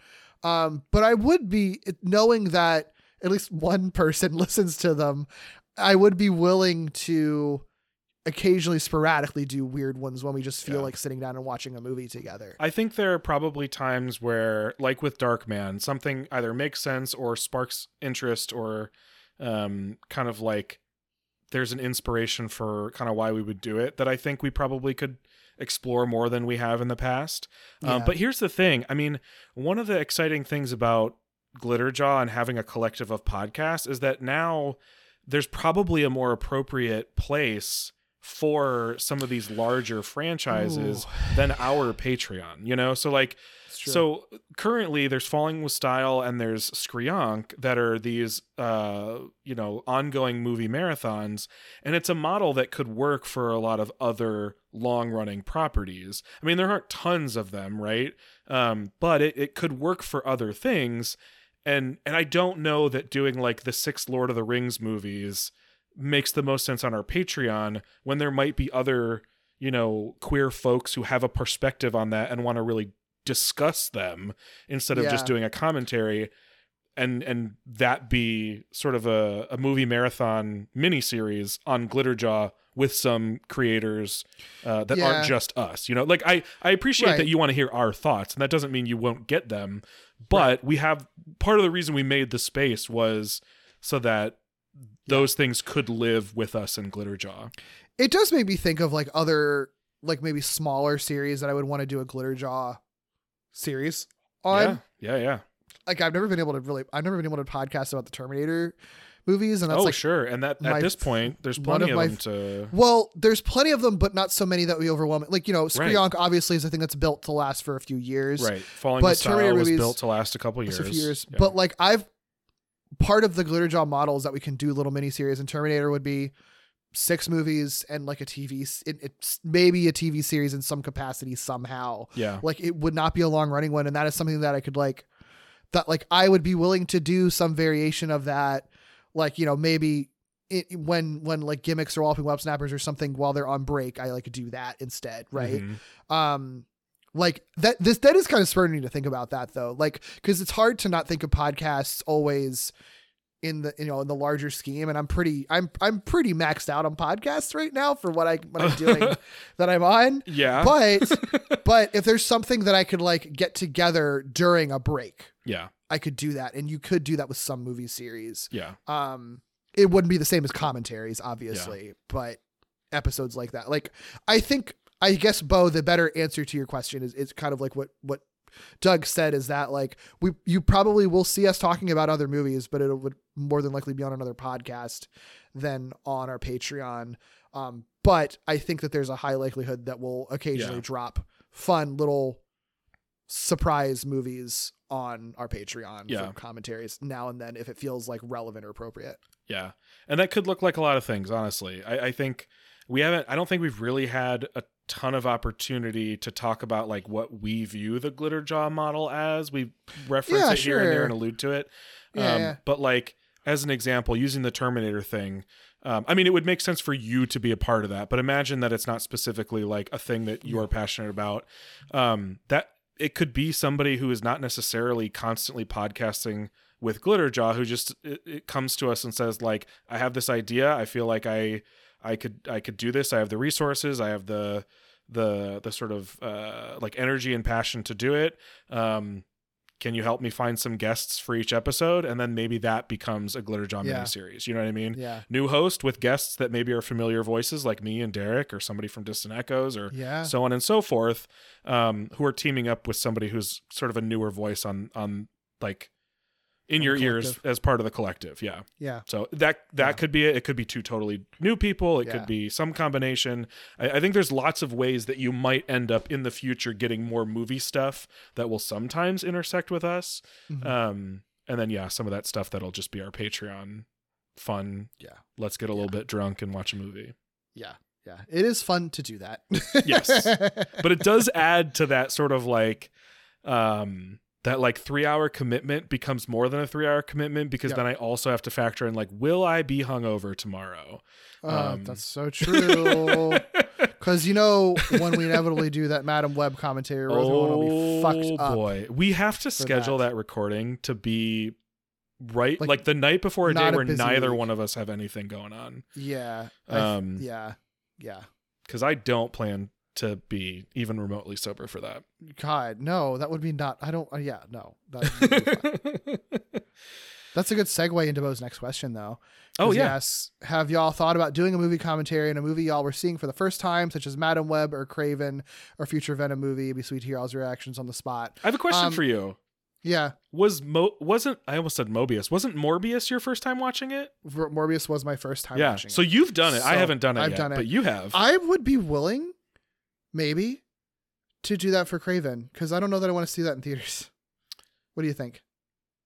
I think if that is if that's like the idea, then yeah, I'll do it. I, it's a movie I probably would see in theaters just because I now have like that movie pass. talk but I don't have to. We will talk about it. I think that's the talk about it. opportunity to give it a shot. I think Kraven might be the perfect opportunity to give it a shot. But we'll see. we We'll also- see. could torrent it so it's even bef- you know like if we wanted to while it's in theaters or something Yeah. um i don't know we, we can figure that out but that's that that that is an option floating around in the air yeah. um We're not opposed mean, to it at all. we're gonna do comment we plan to do commentaries on all of those regardless like i think that we would do a kraven commentary no matter what the question is would we see it beforehand and do a spider bait on it or just Right. skip that completely and just skip to doing the, the five dollar commentary Yeah. um I mean, we would have done that idea. with Morbius had I not gotten morbidly curious, uh, like what a month or two beforehand. yeah that was yeah yeah right that That, was- that's on me, you know. yeah yeah I, for But- some reason, was okay watching it twice. Yeah, sure. Weird decision, dude. but it was it was helpful to have, be able to guide me through the things that I constantly missed in that movie. um, but yeah, not opposed to it. I'm sure it'll happen at Yeah. some point. we'll think about it. We'll definitely think about it. Um, he says off the wall question, but what is y'all's opinion on characters quote destined to be together, like MJ and Spidey, Lois and Clark, etc. He says personally, I struggle because I thought it was cool when Superman and Wonder Woman were a brief thing, but also was happy when Superman and Lois were a thing again. Yeah, I think that the thing with those is that I think because I, I like what he's saying is that it's like he likes when Superman's with two different women at 2 different Mhm. times. And I think that like I don't mind the whole destiny thing, right? Because it's like I, I, I don't mind I do think that like it's just a common part of iconography that you have. It's like it makes sense that these two are gonna be sort of the quote unquote end game in some way or another. It's Sure. weird in like superhero stuff when it like basically is going on forever. Like there's no end point. We can just say like now Lois and Clark are forever are, are together forever. Period. It's over. Like that's, that's not really gonna happen in the comics. Um, so that does make it a little bit weird. But I think in general, I think that ha- being able to be willing to see characters date other characters and try out a relationship with other characters can be really interesting. Like I've been watching through X Files, Mulder and Scully like don't get together for like eight years, and even they don't really get together. Like it's it's like barely, and I don't mind that because I think that in that scenario, like the will they, won't they kind of thing, or it wasn't even will they, won't they at a certain point. It was just sort of like I know that these characters love each other, but they're busy with their lives Yeah. and can't get together. And so if there's another love interest, it is what it is. It's just going to happen. Um, you know, like I, I think that any any I know that like like shipping is a thing and I and I can appreciate like people just going hard for the ship and dying for their ship. But I do think that sometimes that does create a little bit of a too narrow of a focus where that means that if a character dates literally anyone else that's a bad thing. When the reality is like in real life it's very normal for people to have flings for people to to to break apart date other people for a while and maybe get back together. Like it's just i mean i think that it i think that that makes for better stories to seeing characters paired up with other characters. Even if briefly even if you know for a fact that this will not end well that they are not going to be together for very long it's still interesting to see what would happen when you pin them together even if temporarily. So yeah if superman wants to date wonder woman for a while even if it like even if it like doesn't go well, it's interesting to see those two together before he gets back together with Superman with, Super, with uh, Lois, inevitably. So like I think that's that's the thing. Like Spidey can date whoever the fuck he wants, whether MJ is his destiny or not. I think he should still occasionally date other girls or guys if it feels appropriate. You know, like it feels like there's a, if it feels like there's a story to be told. Yeah, Harry. Um, a, a couple that I actually realize I, I ship in various situations. Um, yeah, I, I beautifully stated. I the only other thought I really have is like I think for me, the longer the story goes, I think the more comfortable I am with the sort of destined to be together thing. But I don't think it means that they're together always. I think it is just uh, like you said, it's sort of compelling sometimes to know, like, oh yeah, this isn't going to work. I know that he's going to get back together with this other thing.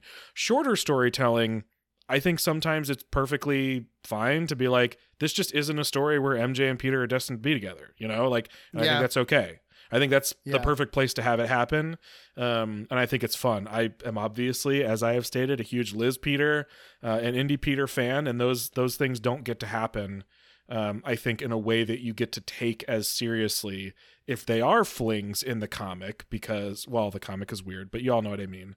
Um, Yeah. If they're flings in the comic, you're sort of like, yeah, well, we'll see how long this lasts. Where when it's in a smaller Yeah. thing, you kind of could have hope that maybe if you like that ship, it, it could last the majority of the story. Yeah. Mm-hmm. Yeah. Yeah.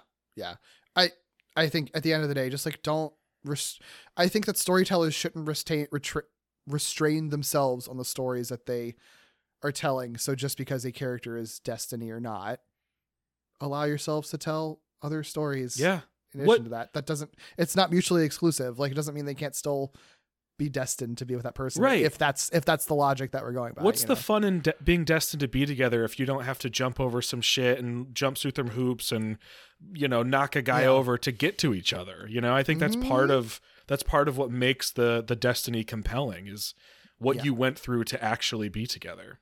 Yeah, I Yeah. agree. I agree. Cool question. That, Yeah. was, that was really that was really interesting thing to think about. Yeah, we've never gotten a question like that. That was fun.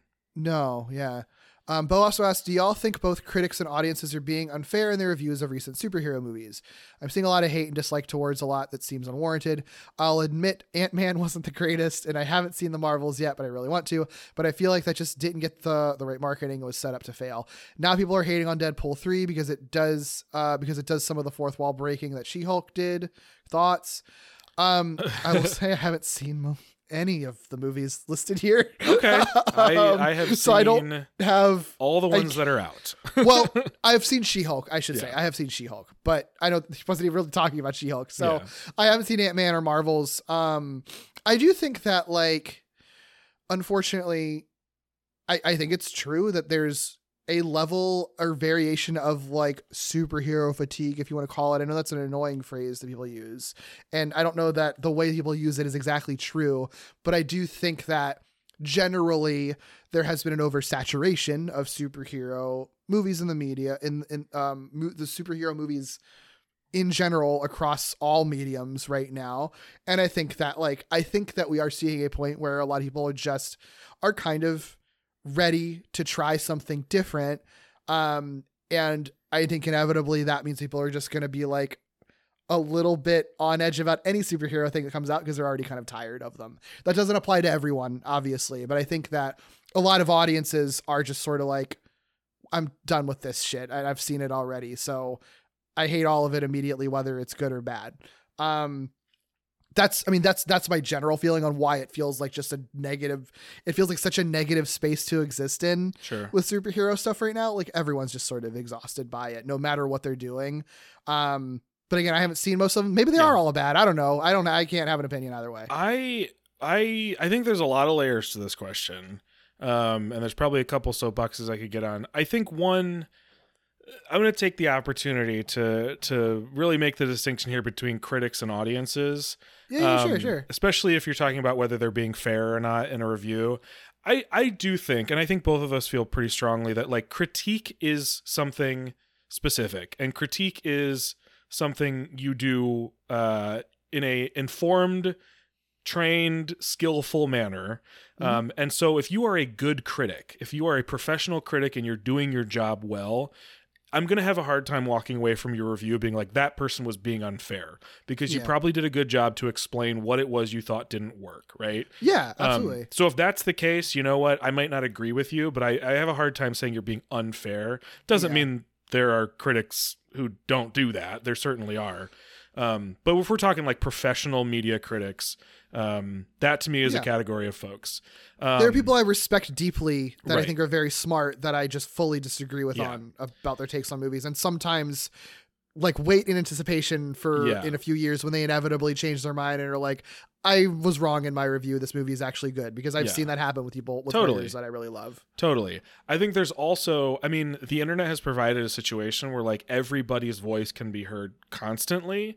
Um, Yeah. And that comes with a lot of critics who aren't professional critics, who aren't educated in critique, uh, who don't necessarily have the skills built or have ever had their own approach critiqued on how they look at media or the ways that they criticize media.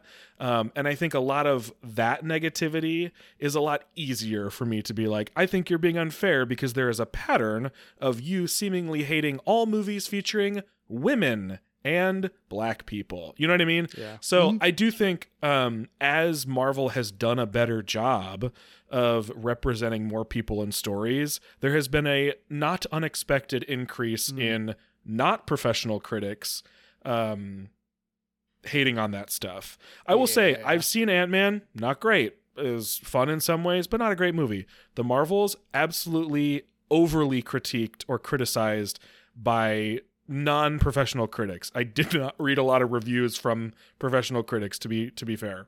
Um, But I think a lot of the stuff that people would have been exposed to online about why Mar- why the Marvels failed and why it's a bad movie and why it's a sign of you know superhero movie doom or whatever was just all bullshit. Um, And it largely was because dudes on the internet fucking hate Brie Larson um, Yeah. and don't like seeing women of color in lead roles. So I'm I'm willing to put that out there, and I think that's just the case. Yeah, Um, She Hulk I think, is the same situation. I think She Oh, Hulk was a good show, um, Yeah, not a She-Hulk. perfect show, but a good show. And I think a lot of the the criticism it got from non-professional critics was just shit that She-Hulk couldn't get away with because she was a big green woman uh, who was sex positive and shook her ass once. You know what I mean? Um, Like that's what they didn't like about that show. Yeah. Um, I do think that with an oversaturation, you are more likely to get stories that aren't good along with the ones that are good. Um, Oh, yeah, sure. So you are more likely to run into movies that aren't necessarily as good. And I think Marvel hasn't necessarily done a great job um, focusing the same resources on all of their now bajillion properties, which Yeah. isn't great for the quality of movies either. So could Mm-hmm. the Marvels have been a much better movie? Yeah. Was it a shit show? Not even close, you know? yeah. Sure. Um, so in a way, I think that some folks are being way too hard. I think any sort of conversation, any sort of discourse that you're getting from social media or forums or whatever about all these movies being terrible or people being hard on them, I don't think you should take it that seriously. Yeah, I think the best thing that that I think I've found, um, when especially partic, I mean, really eh, for any media critique that you're looking for, but especially for like these types of big conversations that like are like instant discourse on the internet, um, is like find finding finding critics and writers uh that you like bel that you sort of trust um that either their tastes sort of align with yours so you know that you'd be kind of on the same wavelength about stuff Which is a good thing. That's not a bad thing. thing. Some people will say Right. that's a bad thing. That doesn't make Right. any sense. If you want to know if you will like a movie, listen to people who like the same things you do. right yeah because a lot of I mean a lot of critics just hate every marvel movie because they don't Right. like any superhero movies which is fine you right. don't, Don't, read to. their reviews, you know? yeah like that's that's not you know that's that's not they're they're writing for the audience of people that also don't like marvel movies Exactly. and are telling them which is the marvel movie that a person who hates marvel movies will like right like that's usually what that's what a lot of those are rating to and i think that that's valid honestly i Totally. think it's you don't have to like i understand why a lot of people don't like marvel movies i get Well, it because there are people Um, who won't like them, but will want to know if there is one they should pay attention to. So Right. those critics have Exactly. to exist. They have to exist, yeah. Um, but I think that like it's worth finding ones that either your taste align with, or you just know are always that you have like if you read a sampling of their writing or listen to their podcast or whatever, what have you, and g- get a good sense that like oh they I even when I don't agree with them, they explain themselves so well that I either come away learning something or at least understand their perspective, even if I don't agree with it, and I can respect that. Um, like for me, I really for superhero stuff, um, Joanna Robinson, I really like her writing a lot. She actually was one of the authors of the history of the MCU book that came out recently.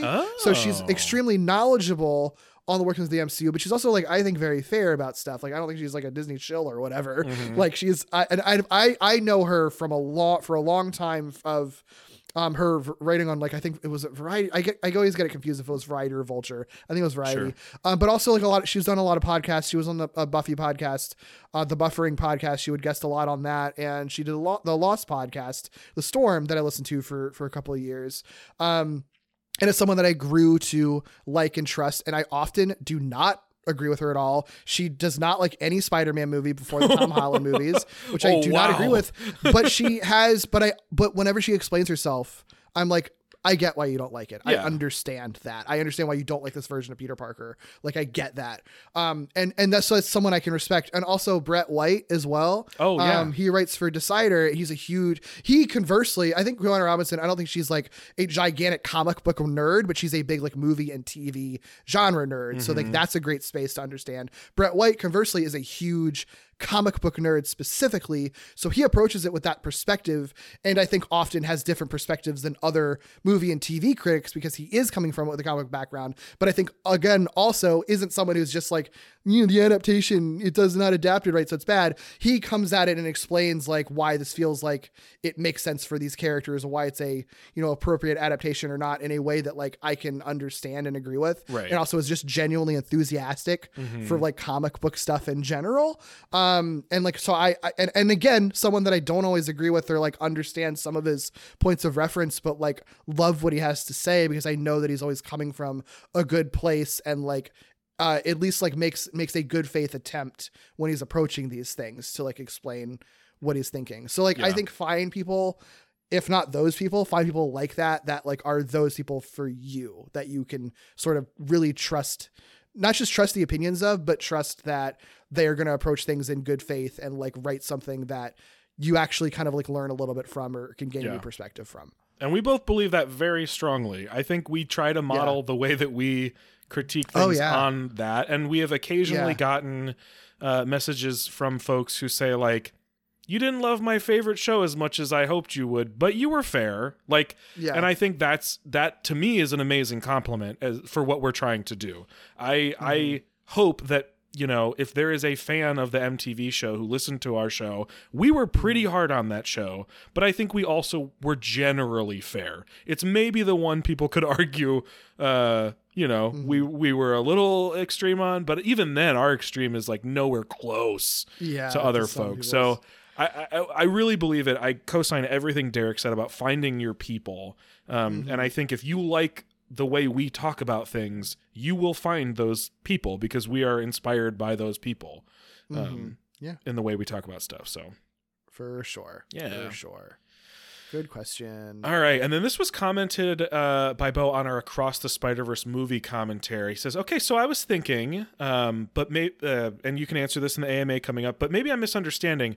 But shouldn't canon events not apply to Miles since he is an anomaly? And even if not, wouldn't the canon events already happen to the Peter that died in his universe and therefore not happen to Miles? Like I said, maybe I'm not understanding something, but would be curious to hear what y'all think." oh boy. And Bo, I never thought about this, and I think you have.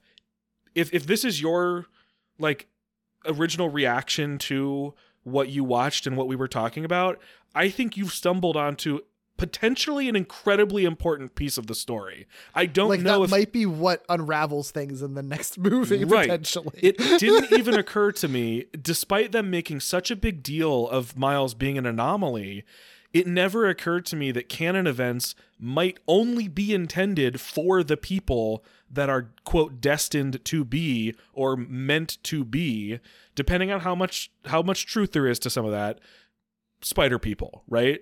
So Yeah. I, I don't know. I mean, you might have cracked it, Bo, or, are or the are the canon events attached to whoever wears the mask in that universe or is the canon events attached to the person who was supposed to be by the threads of fate bit by that spider and that's not clear i think the thing that's Right. really smart about across the spider verse is that they give you enough information to understand the stakes to get like what the metaphor is to understand what everyone's driving you know driving um forces are right like what what's driving every character but they don't over explain it there's still Yeah. a lot we don't understand Mhm. about how any of this works which helps it you know not be not be confusing when they watch not be over uh overstimulated when you're watching the movie because it's just sort of like all right I just to go along for the ride Yeah. you're already giving me a lot of information but yeah when you think about it after the fact there are a lot of holes in this concept Uh-huh. and I don't think that it's in a way that it's a flawed concept. I think it's because there's a lot of space and ambiguity to potentially play in in the future. Because I think we did talk about this on that commentary Yeah. that like we're really only getting um, Miguel's perspective uh, on all of this stuff. Like he Miguel's the one delivering all this information Yeah. about how this works. He might be an unreliable narrator. He might be wrong about Ooh. how the canon events work. You know, And like I the rules that have been established narrator. the rules that have been established, he might have just interpreted all of them wrong, and that very well could be the lesson that he learns in the next movie. Yeah. That that his entire understanding of how this all works is actually incorrect. Yeah. I we have certainly talked about whether he could be wrong or if if if the everything's being interpreted wrong. It genuinely is kind of like blowing my mind, Bo, that this just never Yeah. occurred to me and you're the first person to Yeah. to sort of bring this to our attention. Um Yeah, so if if if again, if that was just your that's just what you were thinking, um bravo. I have no idea if it'll be true or not, but bravo. If you got it from somewhere else, I'd love to know because I want to know what else they're saying about this movie. Um, Yeah. because that's that's that's I'm gonna be thinking about that for probably a week, yeah, yeah. I love that. right? Um, yeah, yeah. seriously, it's like such a simple question that just it never Mhm. occurred to me to ask. So it's just like the weird loophole. yeah, yeah, yeah, yeah. absolutely. Um, Um, Bo asked another question. yeah. Do you think Teenage Spidey is overdone and maybe the next animated series after the Disney Plus kind of MCU, but not really? Yeah, that's a great way Uh, to describe that. Yeah. Uh, should see a more grown up Spidey or even a full on adult like the new Ultimate Spidey. And I will say similarly, um, Batstick on Discord in our AMA channel asked a similar kind of adjacent question that I think we can kind of wrap up in our discussion of Oh, this. sure. Um, he says Peter Parker being this young, careless, still learning boy, sometimes innocent, is a bad thing enforced by the movies. Agreed or disagreed? Yeah. Um I I think I have strong feelings about Bo's part of the question um in the way that he asked it. Um Okay. I think and I probably could could be convinced otherwise, but I don't think that we need should have or necessarily even really want um an animated Spider-Man show featuring centering led by an adult Peter Parker. Um, I don't know that it would work in the ways that Spider-Man cartoons typically succeed. I know that the 90s show he's like kind of an adult, but doesn't really feel like it a lot of the times and like mm-hmm. how he interacts with people or the storylines they're telling with him. I think what Bo's talking about, and he even references it, right? The Ultimate Spidey one. This is like a middle-aged, or you know, maybe not middle-aged, but like forty-year-old, forty-something-year-old Yeah. dude with a family. I I think you have to acknowledge that Spider-Man cartoons are first and foremost made for kids first, and Unless they do a weird thing like the MTV show. Right, unless they do a weird thing like the MTV show, which I don't think succeeds. Um or if they try to do like what a Disney Plus ex- like exclusive Spider-Man show that's made for adults. Like I don't Mhm. something about it doesn't feel like it would work for me and I don't think I necessarily want it. So if it's a, if it's centered on or that's the title character is is adult Peter Parker, I don't need it. I don't think it would work.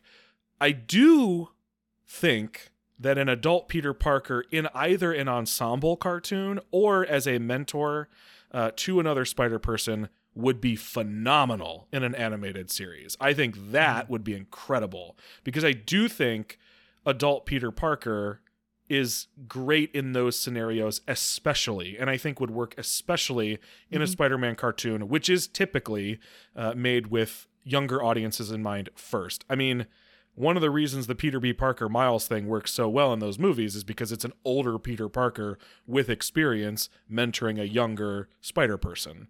Um, Yeah. So that I would love to see. But if it's just the adult Peter Parker, I don't think I'm interested. Maybe a movie. I could. I. I think I could see it for a movie. Yeah.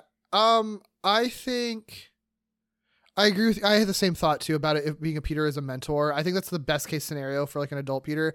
I do think the middle ground is like a college age Peter or like Peter as he is in, like the Insomniac game Mm-hmm. where it's like just a young like a 20 something. Yeah. I I'd be here for that still because I think you could still I think you could still make a kids show about a Peter Parker that age because I do think that there's fun to be had with college stories or that that age, Mhm. and I do think that there's fun to be had with an experienced Spider-Man that isn't a full ass adult yet. You Yeah. know what I mean? That could still be aimed at, at kids. Um, and I do think that I also could see it being a case where like if you're an executive and you're greenlighting the new Spider-Man show, but you're worried about doing any Spider-Man show without Peter having some role, I think that that that is your route into doing a Miles Morales centric cartoon or. Yeah. Or, or, or any any other Spider Person cartoon is to say, well, Peter's the mentor in the same way that like Bruce Wayne is in Batman Beyond. Yeah. he's not the main character, but he is a significant presence. Um, I I would be here for that. I mean, and to be fair, I don't know as much as I like 2017.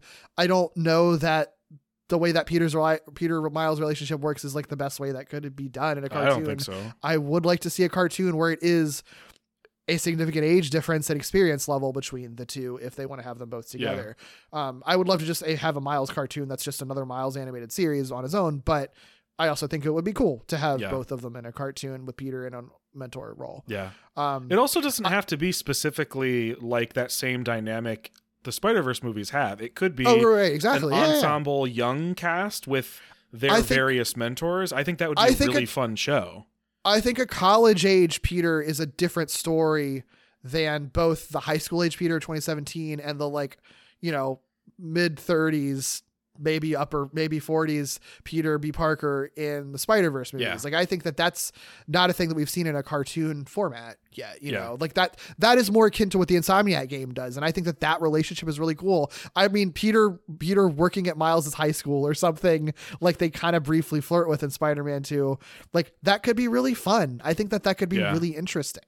Um, I do think I I, do think you're right though. The easiest way to get away with it is having him in college, which still to me is like, yeah. all right, yeah, you still have some like school dynamics and stuff. Right. You're not I think getting a like perfect middle ground. career man Peter Parker. I think it's a perfect middle ground. Yeah. Um, I think to Batstick's question, I don't feel like that's a thing really enforced by the movies. I think that that was a thing that I, because for one, I mean, they've been doing the Peter Parker in high school thing since before Amazing Spider-Man came out. Yeah. I think that that's just.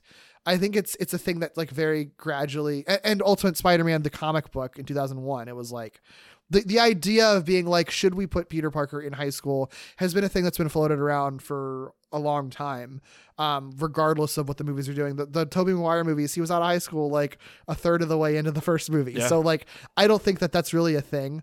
Um uh the Tom Holland movies haven't existed long enough to have like that much influence on anything outside of the 2017 cartoon. Yeah. Um, I think that that is, I, I think that, um, I mean, I guess it's enforced by anything that's going to come out in the shadow of the Tom Holland movies. Like, it, I guess it's it's going to be hard to convince someone like a studio executive to greenlight something where he's not in high school because that's what people are familiar with most recently. But that doesn't mean it can't. I mean, I don't think that's a trend that's been enforced by the movies. Is Yeah. all I'm is all I'm getting. At, I think. also, I mean, the way this is worded is that him being young, careless, still learning, and innocent is a bad thing. That's yeah, and I, absolutely I do disagree with that. I very much disagree wrong, with yeah. that. Yeah, I mean, I think Peter Parker does. I mean, they're at like Bo and and and Batstick are kind of asking questions and like uh almost I guess kind of opposite directions or sort of parallel to each Uh-huh. other maybe. Yeah, yeah. Um I think both versions whether it's an older Peter Parker, a college age Peter Parker or a very young Peter Parker, I think all can work. I think a 14-year-old Yeah. Peter Parker can work. I think a 19-year-old Peter Parker can work. I think a 40-year-old Peter Parker can work. But I just don't know that they all work for the exact same media for the exact same audience telling the exact same stories, I think you're doing those characters a disservice if you decide that a 14 year old Peter has to be as mature as a 19 year old Peter uh, versus a 40 year old Peter. Like you have to acknowledge where they are in life. Um, and a 14 year old, 15 year old, 16 year old should be allowed to make silly, childish Mm-hmm. mistakes. I think that's part of what makes their character compelling and relatable. Yeah. Yeah. Yeah. Yeah. I like that. I like that answer. Yeah. Was good good questions though. Um, we do like talking about like various versions of Peter Parker and what people's, you know, preferences are. And I think this kind of, Mm-hmm. you know, explores that a little bit more. Yeah. Uh, and Bo asked, final question, and Yeah. just to close out, how are y'all doing? Yeah. What a nice question. What a Right? nice question. You know, you could just submit "How are y'all doing" to an AMA. Yeah. people. That's Yeah. okay. It's That's great. totally cool. Yeah, it's also Um, a perfect way to close. Yeah. Yeah, I'm gonna s- a- answer with, um, how doing? I don't really know, but in a positive way. Okay. like I don't really know in parentheses good. Um, because last year for me was very I had a lot happen last Mhm. year. Um, in my in my personal life, not i- including all the Glitterjaw stuff, Mhm. but just in general, I had a very event, very event, eventful year last year, and the majority of it was all good. Like it was all a lot Yeah. of good stuff. Um, but it is weird when like a lot of stuff happens and it's just sort of like okay, now life just keeps on moving. Like it's not like things change radically enough to be like, and now I'm in a new country, living a new Dude. job. You know what I mean? Are you kind of also having that? I, I feel like I recently have been thinking that a lot more. Where I'm like, oh yeah, it just keeps. I just keep Going. going. Like I just like keep you accomplish. I've, I I cross thing. I crossed some things off my bucket list last year. And if Yeah. you listen to all our podcasts, you've known some of the cool stuff that I've done. Yeah. that I'm really proud of. I crossed things off my bucket bucket list last year, um, and now I'm like on the other side of that. It's sort of like, okay, well, I'm gonna keep doing more, and there's Yeah. plenty more things on my bucket list, and there's plenty of things we want to do with Glitterjaw. There's plenty of I have I and I, I have I have a big trip to Japan at the end of the year that. I think a lot of a lot of my life is going to be planning around that and like saving up for that and leading up to that Yeah. um, and dictated kind of by that. So it's, I think that it's like, I have a feeling that that this year, not that we have to completely define our lives just Right. by years, but it's easy to do. I think this year's going to be probably a year where like significantly less happens than last year because last year was very packed. Yeah. Um, but that also means that I'm not really exactly sure what to expect of what things I will accomplish, Yeah. and I hope that I accomplish something. But if I don't, I'm doing a lot of cool stuff. I'm making so many podcasts that I never thought that I would, and I feel good about all of them. Um, and they're all making big strides. Um, and I have ideas for things that I'd like to do that may or may not happen. Yeah. So we'll see. So yeah, I don't really know, but I mean, it's cool and good because I mean, it's exciting because maybe, hopefully, the things that do happen this year will be good things again. Yeah.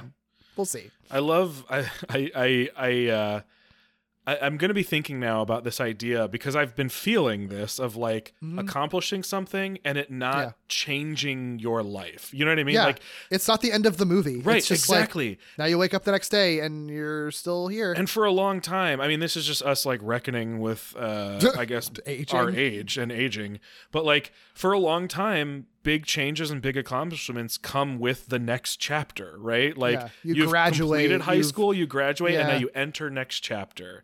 And any Yeah. sort of large accomplishment, whether it's competition, you know, chapter closes into the next thing, or, or school, or whatever, your first job, your first home, all those types of things. But no, at a certain point, you're sort of like, I keep accomplishing things, but like I I keep I just keep going. Like it's a weird feeling to Yeah. kind of have. It's mm-hmm. so interesting that you brought that up because I've been feeling that too. Where I'm like, like honestly, I was having it very recently where I was like, I just did some cool stuff like at work. I like accomplished some cool things at work. We've done we did we did some very cool things recently for a couple podcasts that you all haven't heard yet, but I'm very excited for you to mm-hmm. hear. Um, mm-hmm. And on the other side of that, I was like, for me, in a way, that was an accomplishment. Like some of the people we got to talk to, an accomplishment for me. And then I was like, and I guess I just go to work tomorrow.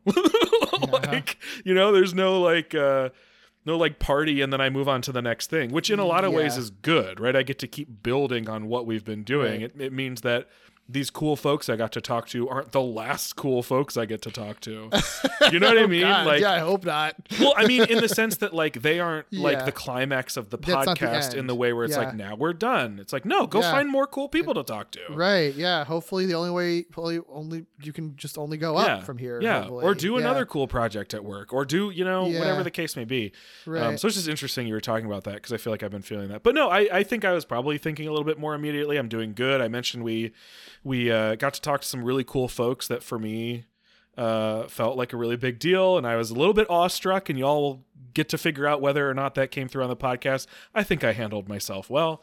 Um, It was, it's uh, it's. I already started editing it. It sounds great. fantastic um and i'm on the other side of a pretty hectic week just between work and podcasting stuff and so like in this moment i'm good i think in the year yeah i think it's i think this year is is set up to be a good year for the reasons that i don't think anything major is supposed to happen i think i'm i'm able to just go through this year doing things without necessarily massive uh, changes or challenges along the way.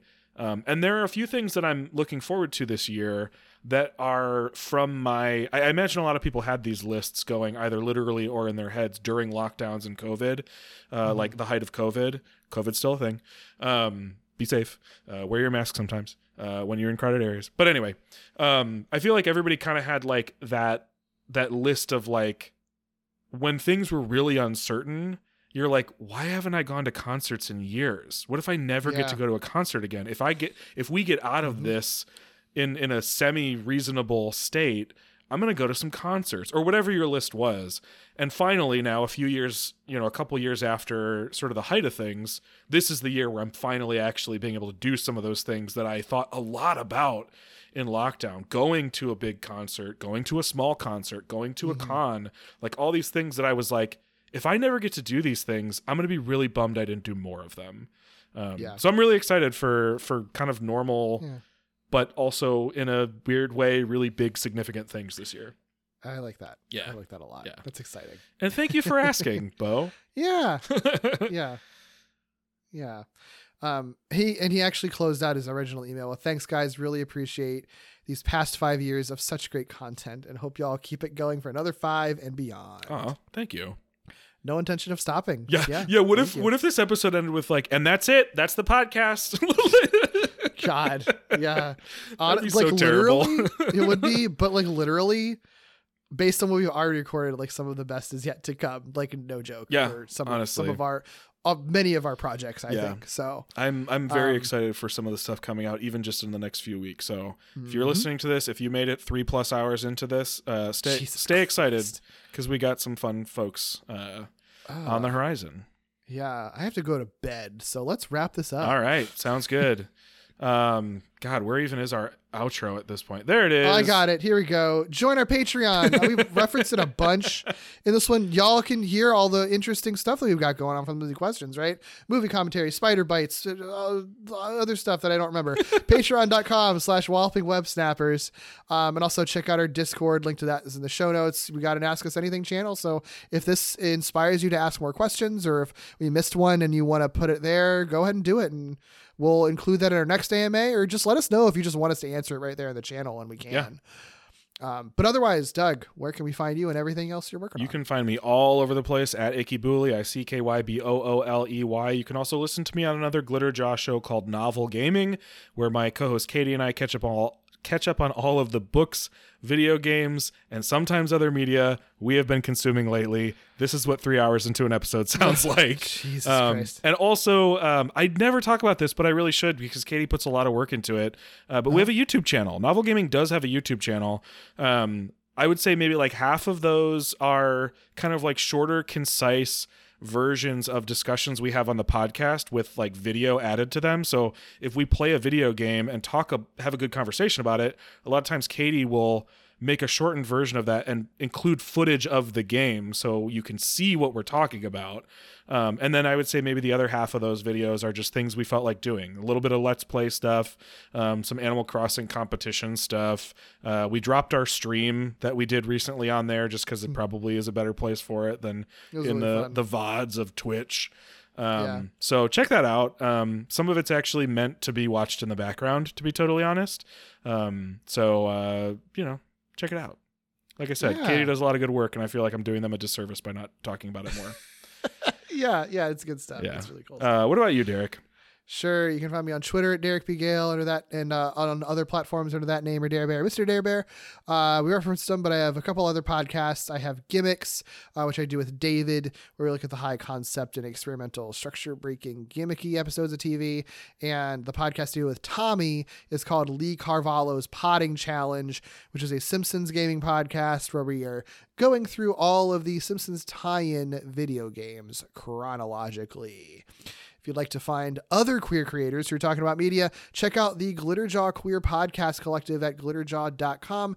That includes the monthly podcast that Doug and I are doing together right now called Skrionk, a Godzilla movie marathon where we're stomping through Godzilla's filmography. Our most recent episode was on the original King Kong versus Godzilla, which is out now. Um, and then stay tuned. We've got a really cool episode coming up in uh, a couple weeks on the 13th of March. So stay tuned for that one. Uh, visit us on our website at wallopingwebsnappers.com for a full archive of all our episodes. Follow Walloping Web Snappers on Twitter, Instagram, and Facebook at Walloping Web Pod. Email us at wallopingwebsnapperspodcast at gmail.com. Rate, review, subscribe on all your podcast platforms. Y'all have heard this a million times. You probably Next could week- recite it yourselves. you probably could recite it yourselves. That's what five years of podcasting Uh-huh. does for you. Entering in our sixth year, it's probably not going to change because we can just copy and paste that copy. Yep. Next week, Spidey faces gorillas Huh? in the episode Diamond Dust. Can't wait to figure out what that's all about.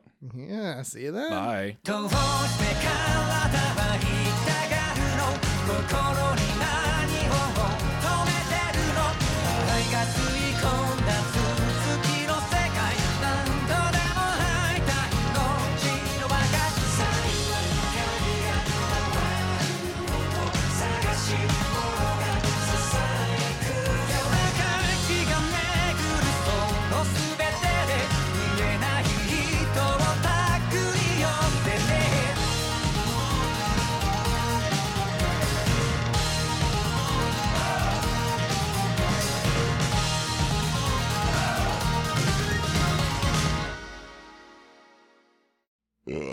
We go.